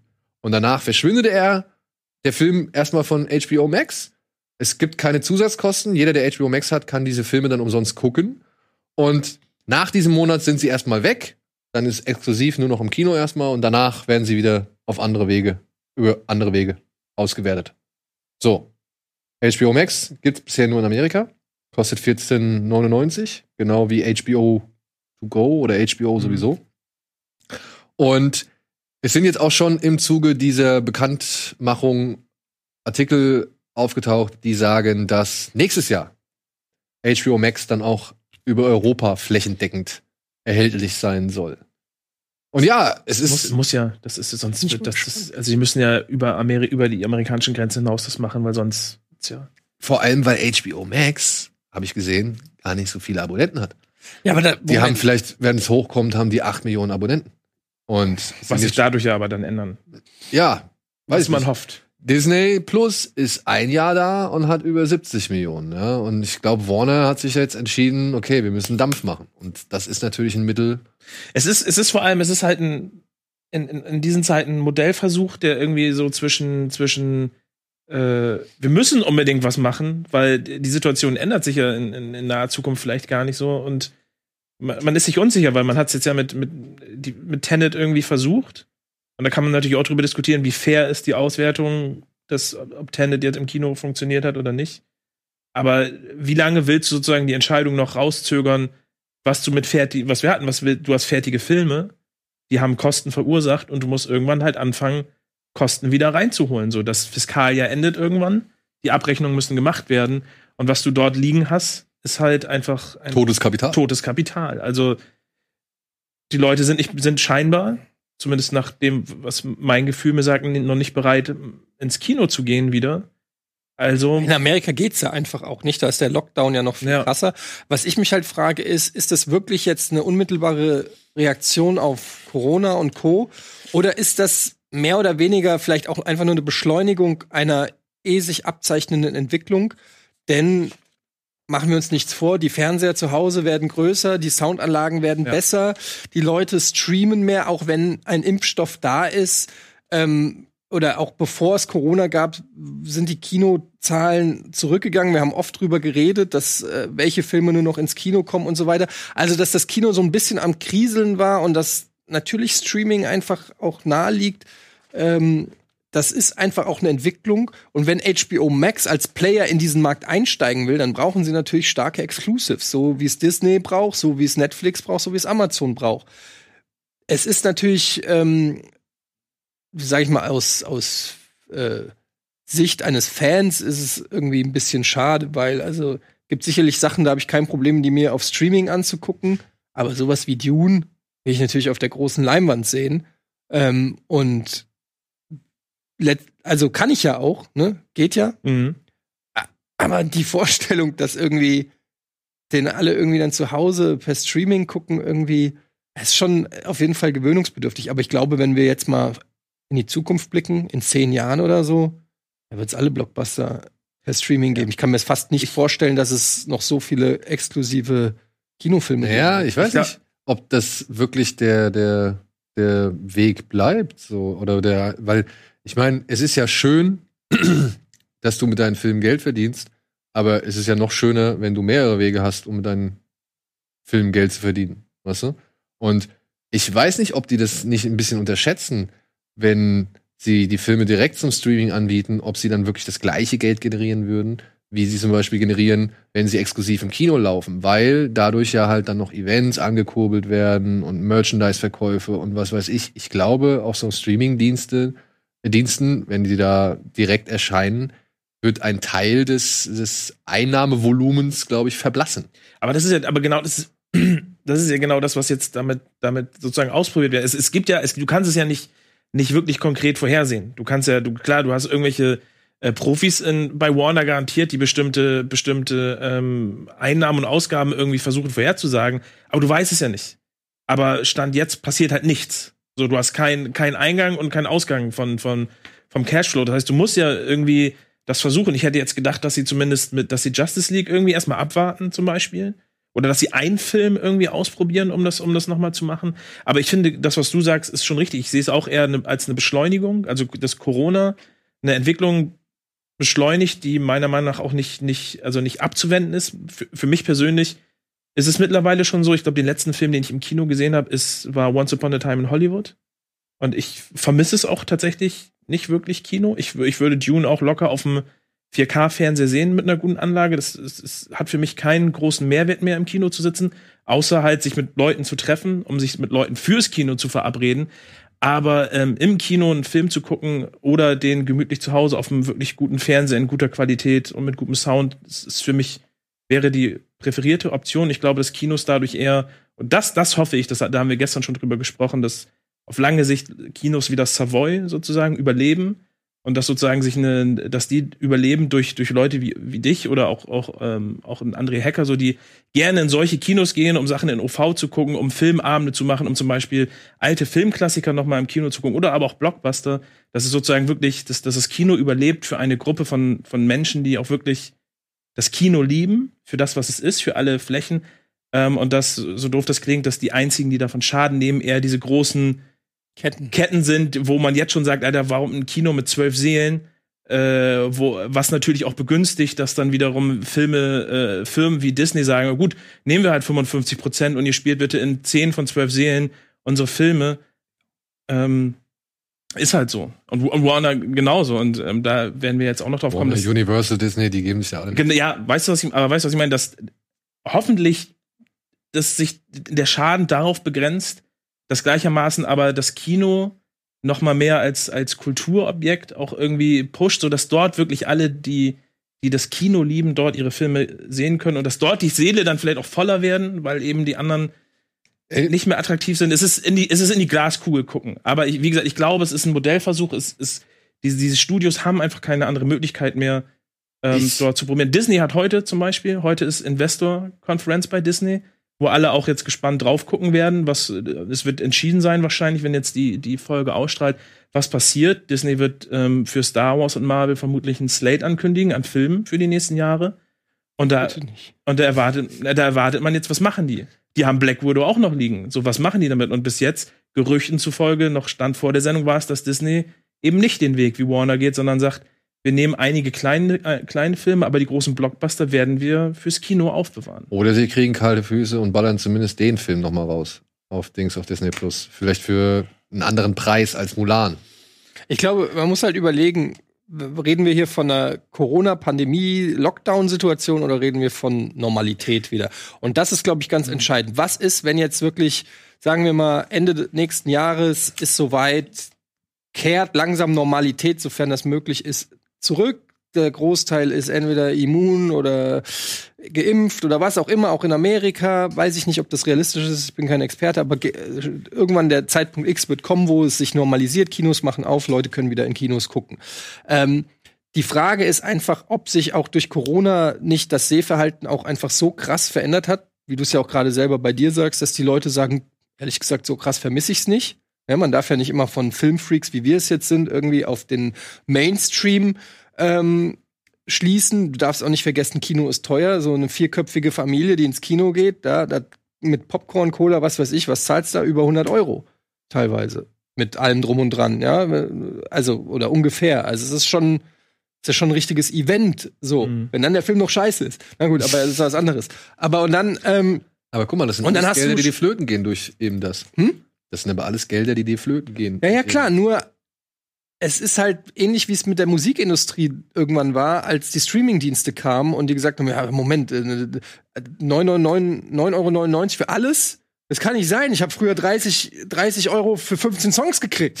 so, wie, wie Ja. soll das funktionieren? Ja, funktioniert halt so nicht mehr. Sei froh, dass du die Zeit noch mitgenommen hast, wo die Leute das gezahlt haben äh, und du äh, reich geworden bist mit. Aber jetzt ist halt durch die Technik, das Hörverhalten und die Generationen, die kommen, hat sich's halt geändert und du musst dem irgendwie Tribut zollen. Du kannst dich dieser Entwicklung, dieser technischen Entwicklung nicht verschließen. Ob das, und das geht ja durch alles, ob das bei Kino ist, ob das bei äh, Einzelhandel ist, durch große Verkaufs, äh, Online-Verkaufshäuser oder so. Du kannst dich dieser technischen Entwicklung und dem Konsumverhalten der, der Menschen im Prinzip nicht groß verändern. Und dann musst du halt, wie es so schön heißt, go with the flow, musst du halt dann das Modell anpassen. Ja. Wenn das bedeutet, dass sie weniger einnehmen damit, dann ist es so. Ja, warte mal, ich würde einmal kurz in die Werbung gehen und gleich auf das Thema wieder Okay. aufgreifen, weil da habe ich nämlich noch auch von wegen, wie lang das schon in der Mache ist, noch mal ein paar Sachen Mhm. hier rausgefunden. Äh, einmal kurz Werbung, wir melden uns gleich zurück.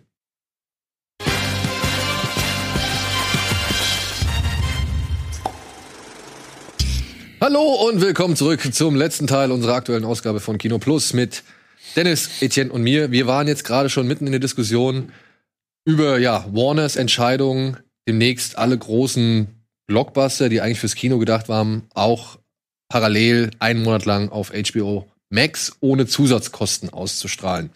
Das Ganze muss wohl schon einen längeren Atem haben, denn ich habe hier einen Artikel bei CNBC ähm, bekommen und da wird halt so ein bisschen der ganze interne Machtkampf von AT&T, die ja Warner übernommen haben, und dann halt um die einzelnen Departments, Warner Media, HBO, HBO Max und so weiter. Und es gab wohl im Dezember 2018 gab es schon von dem CEO, vom derzeitigen CEO von AT&T, das ist die Telekommunikations, das Telekommunikationsunternehmen, das Warner gekauft hat, was auch vors Kartellamt ging, weil es ein Riesendeal damals war, jetzt wo Disney Fox geschluckt hat und so weiter, ist das ja alles wieder Pillepalle. Ähm, da ging es darum, dass der CEO John Stanky, dass der sich mit dem, ja, mit dem Chefteam von HBO, Richard Prepler, Plepler, getroffen hat. Und die haben 2018 schon ihre Strategie ausgearbeitet, HBO. Die haben gesagt, geben Sie HBO mehr Geld, um es für Inhalte auszugeben. Der Premium-Fernsehkanal Cinemax soll durch familienfreundlichere Originalbibliotheks, also aus der eigenen Library oder halt lizenziertes Kinderprogramm aufgestockt werden. Drittens, verkaufen Sie HBO und Cinemax zusammen für ein paar Dollar mehr als HBO. Also HBO hat damals 14,99 gekostet, HBO und Cinemax sollten für 17 Dollar ähm, angeboten werden. Viertens schließen sie einen Vertrag mit Comcast, dem größten US-Kabelunternehmen, ab, der es dem Breitbandverteiler ermöglicht, HBO to go direkt an die Breitbandkunden zu verkaufen. Also das heißt, HBO to go direkt mit einem Internetanschluss irgendwie anzubieten. Und ja, fünfter Punkt oder letzter Punkt, don't fuck ab HBO. Ja, also für ihn war es wichtig, dass HBO auf jeden Fall weiterhin wie Premium behandelt wird. Mr. Stanky soll wohl original nichts davon beachtet haben oder auf alles geschissen haben, weil der wollte unbedingt, dass HBO Max jetzt vorangepusht wird und hat mhm. halt alles intern im Unternehmen irgendwie unternommen, dass die alte Führungsriege abgesägt wurde. Also da wurden einige Menschen entlassen. Im Zuge dessen wurden nochmal diverse Menschen, über 1000 Mitarbeiter entlassen. Und hat halt versucht, all die Inhalte, den ganzen Content und was weiß ich, alles schon auf HBO Max zu fokussieren. Ja, und das Ding hat wohl alles andere als einen glücklichen Start hingelegt. Und da geht's halt wirklich, da geht's nicht darum, ob man jetzt mit Dune 500 Millionen oder 600 Millionen verdient. Nee, da geht's halt schon um ganz andere Zahlen oder um ganz andere Informationen, denn die wollen ja das Paket HBO Max mit ihrem Internetanschluss anbieten als quasi als Einstiegserleichterung. Also die wollen halt so wirklich Gesamtpakete, wie es zum Beispiel bei der Telekom und Magenta TV ist, weißt du? Dass man halt irgendwie seinen Internetanbieter direkt mit einem ja. Fernsehdienst bekommt. Und da geht's dann um Werbekunden, um Aktienkurse, um Nutzerdaten, die man auswerten kann und so weiter. Da ist das jetzt einfach nur ein weiteres Teil des Puzzles. Also wenn man, ich meine, das sind fünf Seiten Artikel oder so, ist echt interessant.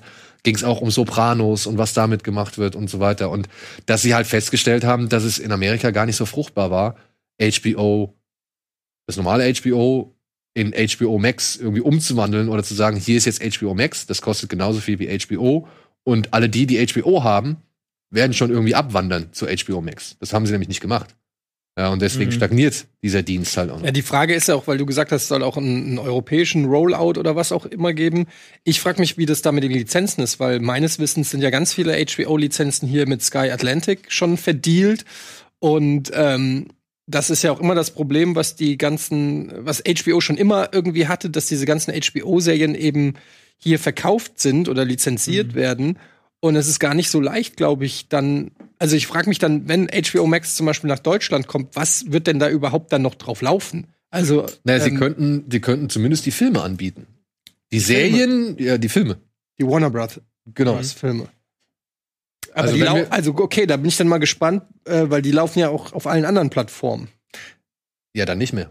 Also ich meine, ich rede ja jetzt von denen da. Ich rede jetzt von sowas wie King, äh, King Kong vs. Godzilla. Ich rede sowas von ja, klar, aber, da, aber ich meine, die Leute haben ja schon bei Disney Plus äh, hier in Deutschland gesagt, so, ob, also ob sich das für mich lohnt, dann gucke ich mir meine Mandalorian an, dann kündige ich mein Abo wieder oder so.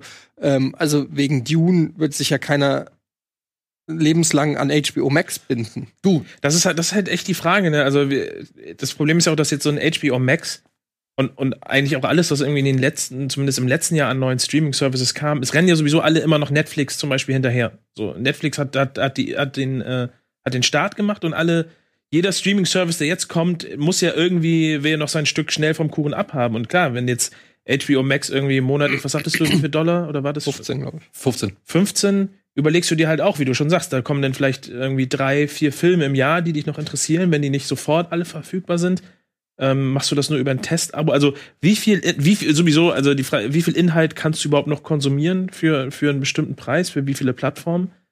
Ähm, das kommt ja eh noch dazu, also dass ich ja auch das Gefühl habe, dass wir hier über eine Bubble reden, die irgendwann explodieren wird, weil die Leute haben nur so und so viel Zeit.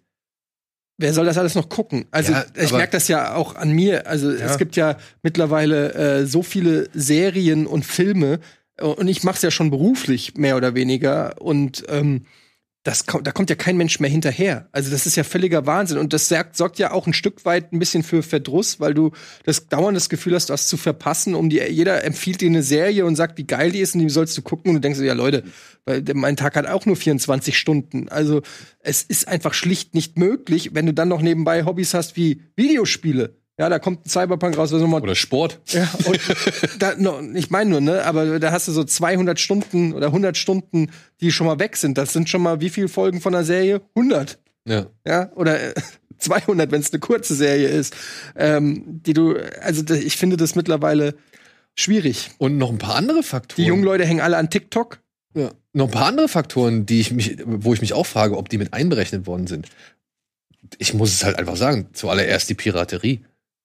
Ja. Da weiß Also- ich nicht, ob das noch so extrem ist. Ich weiß auch nicht, ob das so extrem ist. Ich glaube, es hat den Film nicht unbedingt jetzt so viel geschadet. Ich aber ich könnte mir vorstellen, dass wenn jetzt so eine Möglichkeit da ist, dass das schon wieder zunimmt.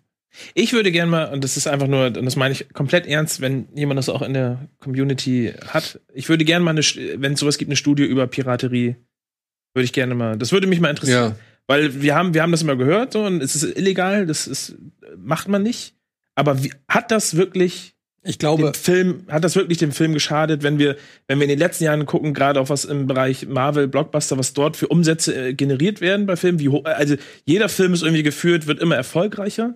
Ja, Also- ich glaube, dass es im Filmbusiness, ich glaube, da, das war ja genau das Thema.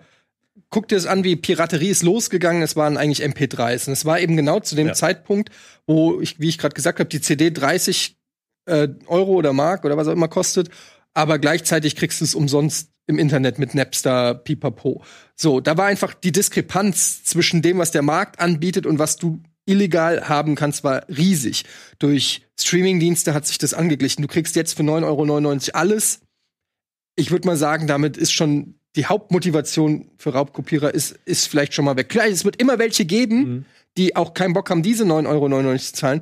Aber das ist dann im, in so einem Prozentteil, dass es dem Hauptmarkt nicht mehr so schadet, wie es geschadet. Und bei Filmen, glaube ich, ist es auch ähnlich durch Netflix und Co. Ich sag ja gerade, es gibt so ein Überangebot Ja. an, an Sachen, dass du jetzt auch nicht mehr unbedingt äh, Raubkopieren musst. Dazu kommt noch, dass du durch diese ganzen Abmahngeschichten, Abmahnanwaltagenturen und so weiter, gerade bei Torrents und so weiter, ähm, ist, äh, glaube ich, der normale User, der vielleicht noch vor 15 Jahren oder gesagt hat, ja, hier mit BitTorrent la lade ich was runter.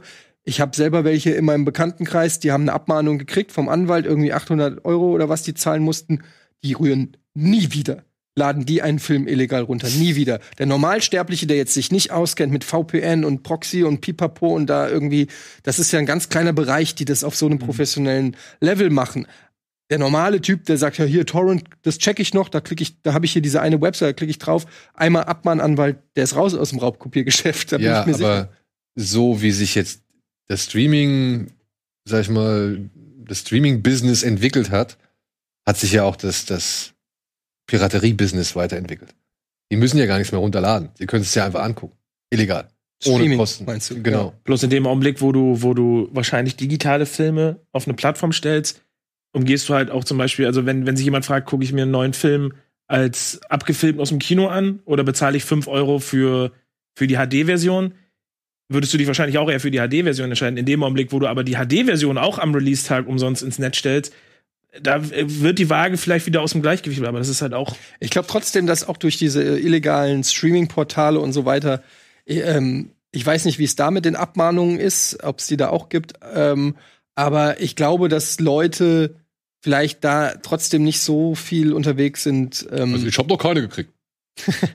Nein, aber ich meine, dass da wirklich, dass die sehen, die, die, die Seiten sind ja dann wie Netflix. Und dann sagst du dir vielleicht als Normalsterblicher, komm, ich zahle lieber die 9,99 und schlaf ruhig, als dass ich jetzt auf irgendeine illegale Seite gehe. Ich, also klar, Leute vom Fach, die sich auskennen, die werden es machen. Aber du musst, da sind wir wieder beim Thema Mainstream.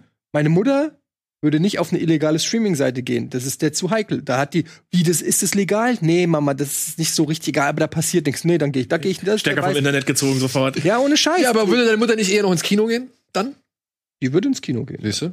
Und ich glaub's halt auch. Ich denk mir halt, es ist wie mit Printmedien. Wir haben auch schon, es wurde auch schon so oft gesagt, Printmedien sterben aus und es ist alles irgendwie vorbei und es wird alles nur noch digital stattfinden. Nein, wenn du jetzt da drüben in Edeka gehst, hast du immer noch dieses Stimmt, Riesenregal mit, mit tausend Zeitschriften so. wo Jede Woche denk, kommt gefühlt ein neues Magazin. ja, je, genau. Und dann hat noch äh, hier Joko bringt eins raus, hier Herr Kretschmer bringt eins raus, Barbara. Simon. Was? Äh, Simon nee? Guido Maria so. Kretschmer. Kretschmer.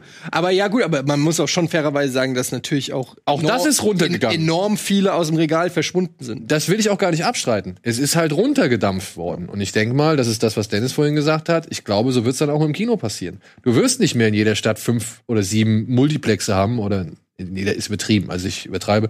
Aber ähm, trotzdem wirst du halt immer noch eine gute Menge von Kinos haben, in denen du dir halt Filme angucken kannst. Also ich glaube halt einfach, das parallele Angebot wird es entscheiden. Oder ist, ist für mich. Aber vielleicht kommen wir dann ja auch mal an einen Punkt und ähm, das ist ja auch eine Sache, die ich mir einfach wünschen würde. Vielleicht werden Kinos dann auch endlich mal so, so eine Programmkinos auch mal subventioniert.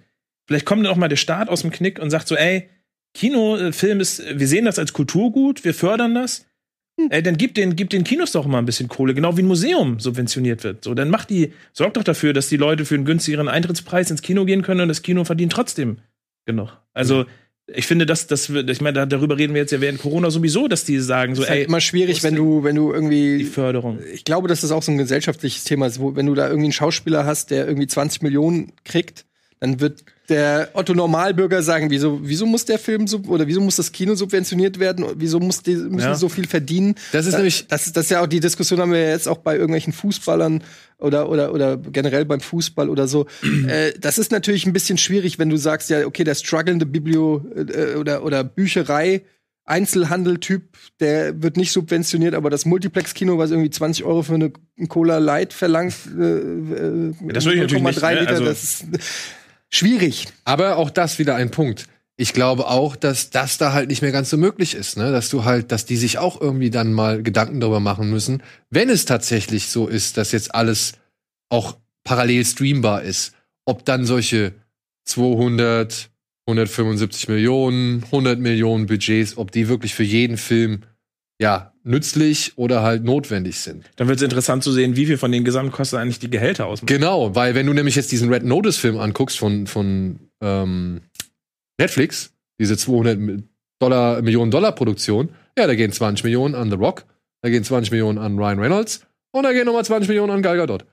Ja, und da hast du 60 Millionen auf der Uhr und du hast noch nicht ein Stück und nicht ein Zentimeter Film abgedreht. Nichts. Und das ist ja, das ist ja eine Diskussion, die hier, die haben wir noch gar nicht gesprochen, die im Hintergrund ja auch stattfindet. Legendary. Dass, dass ähm, nee, dass das Wonder Woman sozusagen, dass das, das wohl Patty Jenkins und Gal Gadot sozusagen auch eine sozusagen sowas wie eine Abfindung in die Richtung von Warner bekommen haben, dafür, dass der sozusagen äh, gestreamt wird, plus dass sie nochmal ordentlich Geld locker gemacht haben, um beide für Wonder Woman 3 zu halten.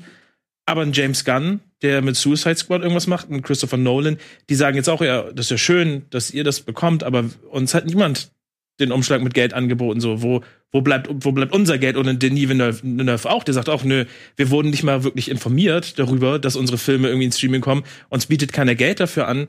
Ähm, ja, und plus, halt plus Legendary Pictures, die halt immer mit die, fast die Hälfte oder den Großteil der Produktion von Kong vs. Godzilla und Dune stemmen. Mhm. Die haben wohl eine halbe Stunde bevor das bekannt gegeben wurde oder vielleicht einen halben Tag, haben die davon erfahren. Und haben davon nichts, weil Legendary gehört nämlich, soweit ich weiß, irgendeiner großen chinesischen äh, Firma, Tencent, wenn ich, wenn ich das so richtig in Erinnerung habe, also die, irgendein riesen chinesischer Komplex hat die gekauft. Die werden sich auch irgendwie sagen, ey Leute, nee, das geht nicht. Ja, weil das ist ja noch unser Geld, was da mit drin steckt, so. Und wir würden halt auch gerne mitentscheiden, wie dieses Geld irgendwie, mhm. ja, zu mehr gemacht wird oder, oder, oder an welche, auf welche Märkte es ausgeschüttet wird, so, ja. Und ich weiß nicht, ob das alles, und sie sagen halt jetzt auch, also Legendary sagt halt, sie versuchen sich jetzt außergerichtlich zu einigen. Und wenn das nicht geht, dann ziehen sie vor Gericht.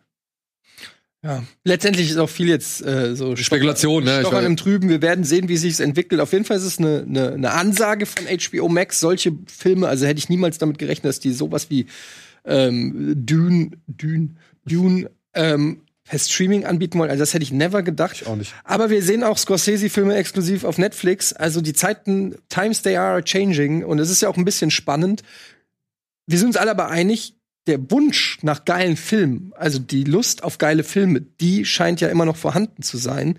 Ähm, und das ist ja erstmal was Gutes. Wie, wie der Film es dann zu uns schafft, ob eben auf den Screen zu Hause per Streaming oder ins Multiplex-Kino oder ins Liebhaber-Kino, wird man sehen. Vielleicht ist es auch so, wie es HBO Max macht, wirklich auch eine Mischung aus allen, dass du mhm. eben für jeden Geschmack irgendwas anbieten musst und versuchen musst, das dann zu monetarisieren. Vor, vor allem, vor allem, wenn du es wenn richtig machst und es erfolgreich sein sollte, du hast halt du, du bietest halt eine Vielzahl von Zugängen an, ne? Du klammerst weniger Leute aus.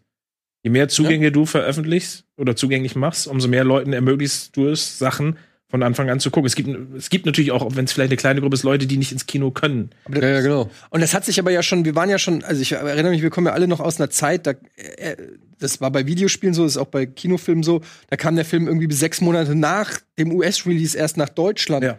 Und ähm, dann sechs Monate später kam der auf DVD oder so. Das hat sich ja auch alles geändert. Mittlerweile äh, haben wir fast immer bei zumindest großen Filmen Worldwide Releases. Ähm, drei Monate später spätestens oder so ist schon die komplette Blu-ray da oder so. Ähm, das hat sich ja auch geändert. Also Ja. Hollywood im weitesten Sinne oder die Filmemacher passen sich ja auch immer wieder an. Und das sehen wir jetzt wahrscheinlich auch wieder. Genau. Wird spannend. Wird spannend. Hoffen wir es aufs Beste und dass jeder auf seine Kosten kommt. Egal, ob der Ja. zu Hause gucken will oder der, der im Kino gucken will. Hauptsache, es sind geile Filme. Mhm. Cool. So. Mad Max 2 kommt nur auf iPhone. und ja, Thema geile Filme. Vielleicht haben wir ja noch den einen oder anderen in Aussicht. Äh, Wir haben ein paar Trailer, glaube ich, noch, oder? Wollen wir ein paar Yes. Trailer Na gucken? klar. Ja? Cool. Was haben wir denn so da im Angebot? Ich kann euch sonst noch einen guten Film, Geheimtipp empfehlen auf Netflix gerade. Gleich nach Warte. dem Trailer. Es gab einen furchtbaren Crash. Das ist Ach, das ist der hier, das ist der mit Daisy Ridley, mit, ähm, ja, wie heißt der?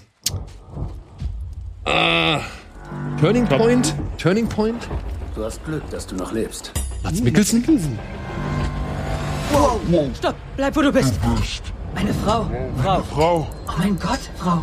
Tut mir leid. Eine Frau. Blonde Haare. Ich habe noch nie, noch nie eine Frau gesehen. Chaos Walking. Wer, wer bist du? und kann sie schon fliegen und Es ist so laut hier. da muss sie noch Sie was Lernen. Sie wird lernen, hast du gehört. Ist bei allen Männern auf dem Planeten so. Ich habe mir bei Star Wars immer Sorgen um sie gemacht. Ist sie es vielleicht nicht schafft. Wo sind die Frauen geblieben? Eine Frau Tot. auf einem Planeten ohne Männer. Was denkt sie? Wo ist ihr Lärm? Ist seltsam zu sehen, was du so denkst. Ich find's auch seltsam, nicht zu wissen, was in deinem Kopf vorgeht. Vielleicht kannst du ja meinen Hund nicht leiden oder, oder willst mich mit einem Steiner schlagen. Ich kann deinen Hund leiden. Er ist stärker als er denkt. Pass auf deinen Lärm auf. Schlange. Wenn diese Männer dich kriegen, Paul Greengrass? bringen sie dich um. Steig ins Boot! Viola! Wenn du sie beschützen willst, musst du jetzt gehen. Ich muss sie beschützen. War wohl sehr lange in der Mache der Film und hat irgendwie ein bisschen Probleme in der Entstehung gehabt. Ich glaube, man wusste nicht so wirklich, was man mit diesem Film anfangen soll oder wie er sich letztendlich gestalten soll. Ich bin nicht ganz hundertprozentig sicher. Ich will auch nicht keine 100. allzu viel falschen Informationen preisgeben, aber ich weiß, dass das nicht alles ganz einfach war, diesen Film jetzt an den Start zu bringen. Ich wundere überhaupt, dass der noch rauskommt. Ich wundere, wie lange dieser Trailer ist. Komm schon, ich bin Todd Hewitt. Sei ein Mann. Netflix-Film, oder? Ich versuch's ja. Komm schon, kämpf. Kämpf.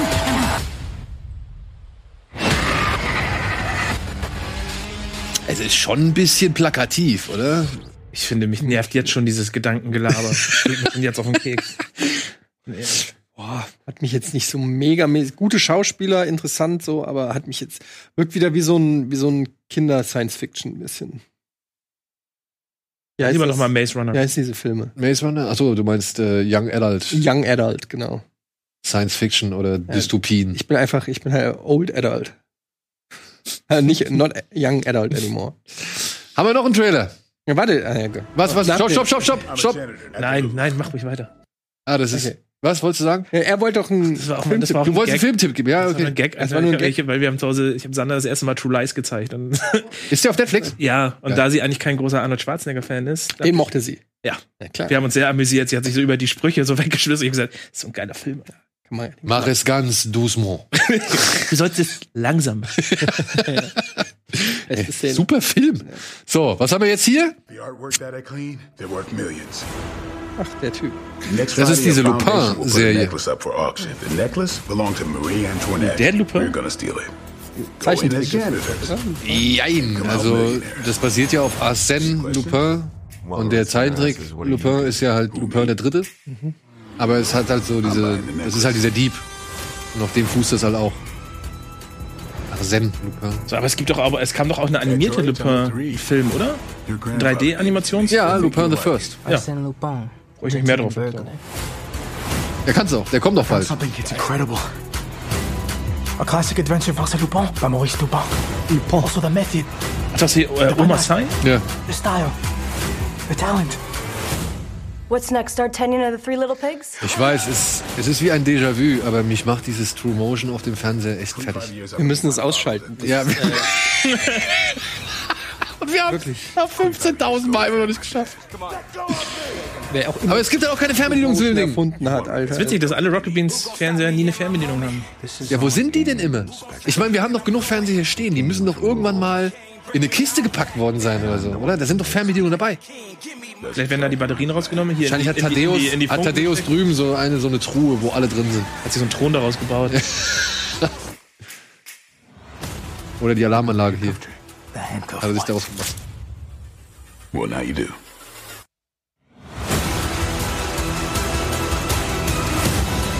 You underestimated me. Natürlich. You didn't look at me.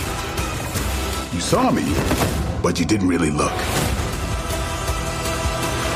Aufwendig, hä?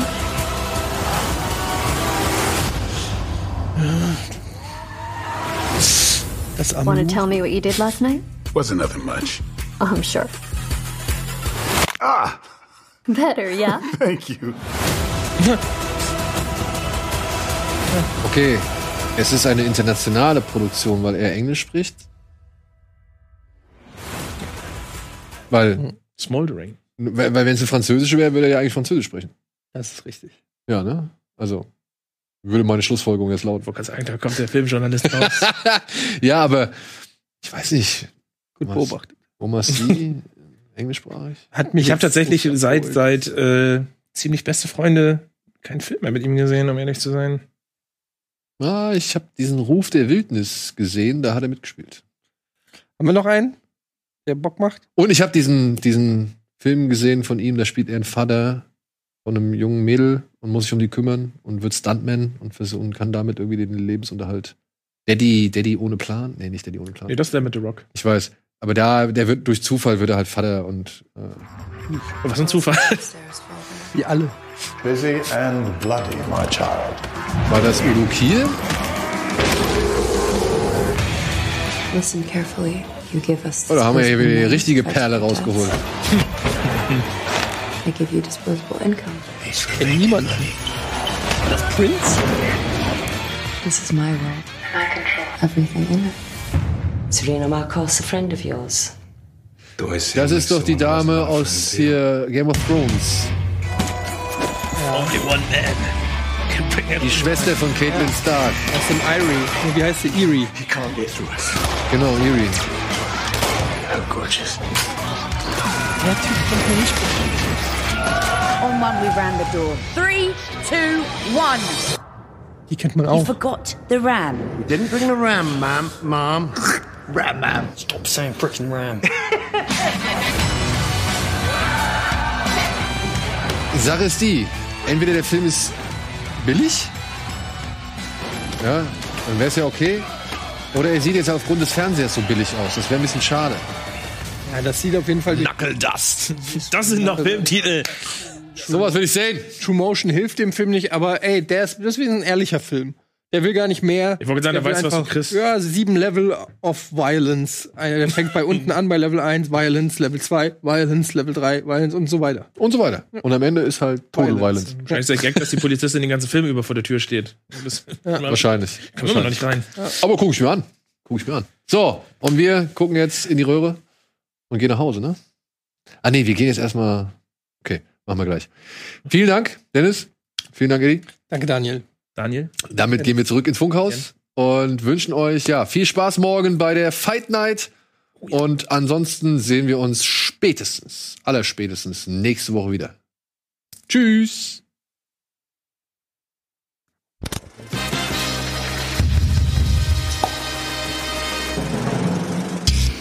Diese Sendung kannst du als Video schauen und als Podcast hören. Mehr Infos unter rbtv.to/kinoplus.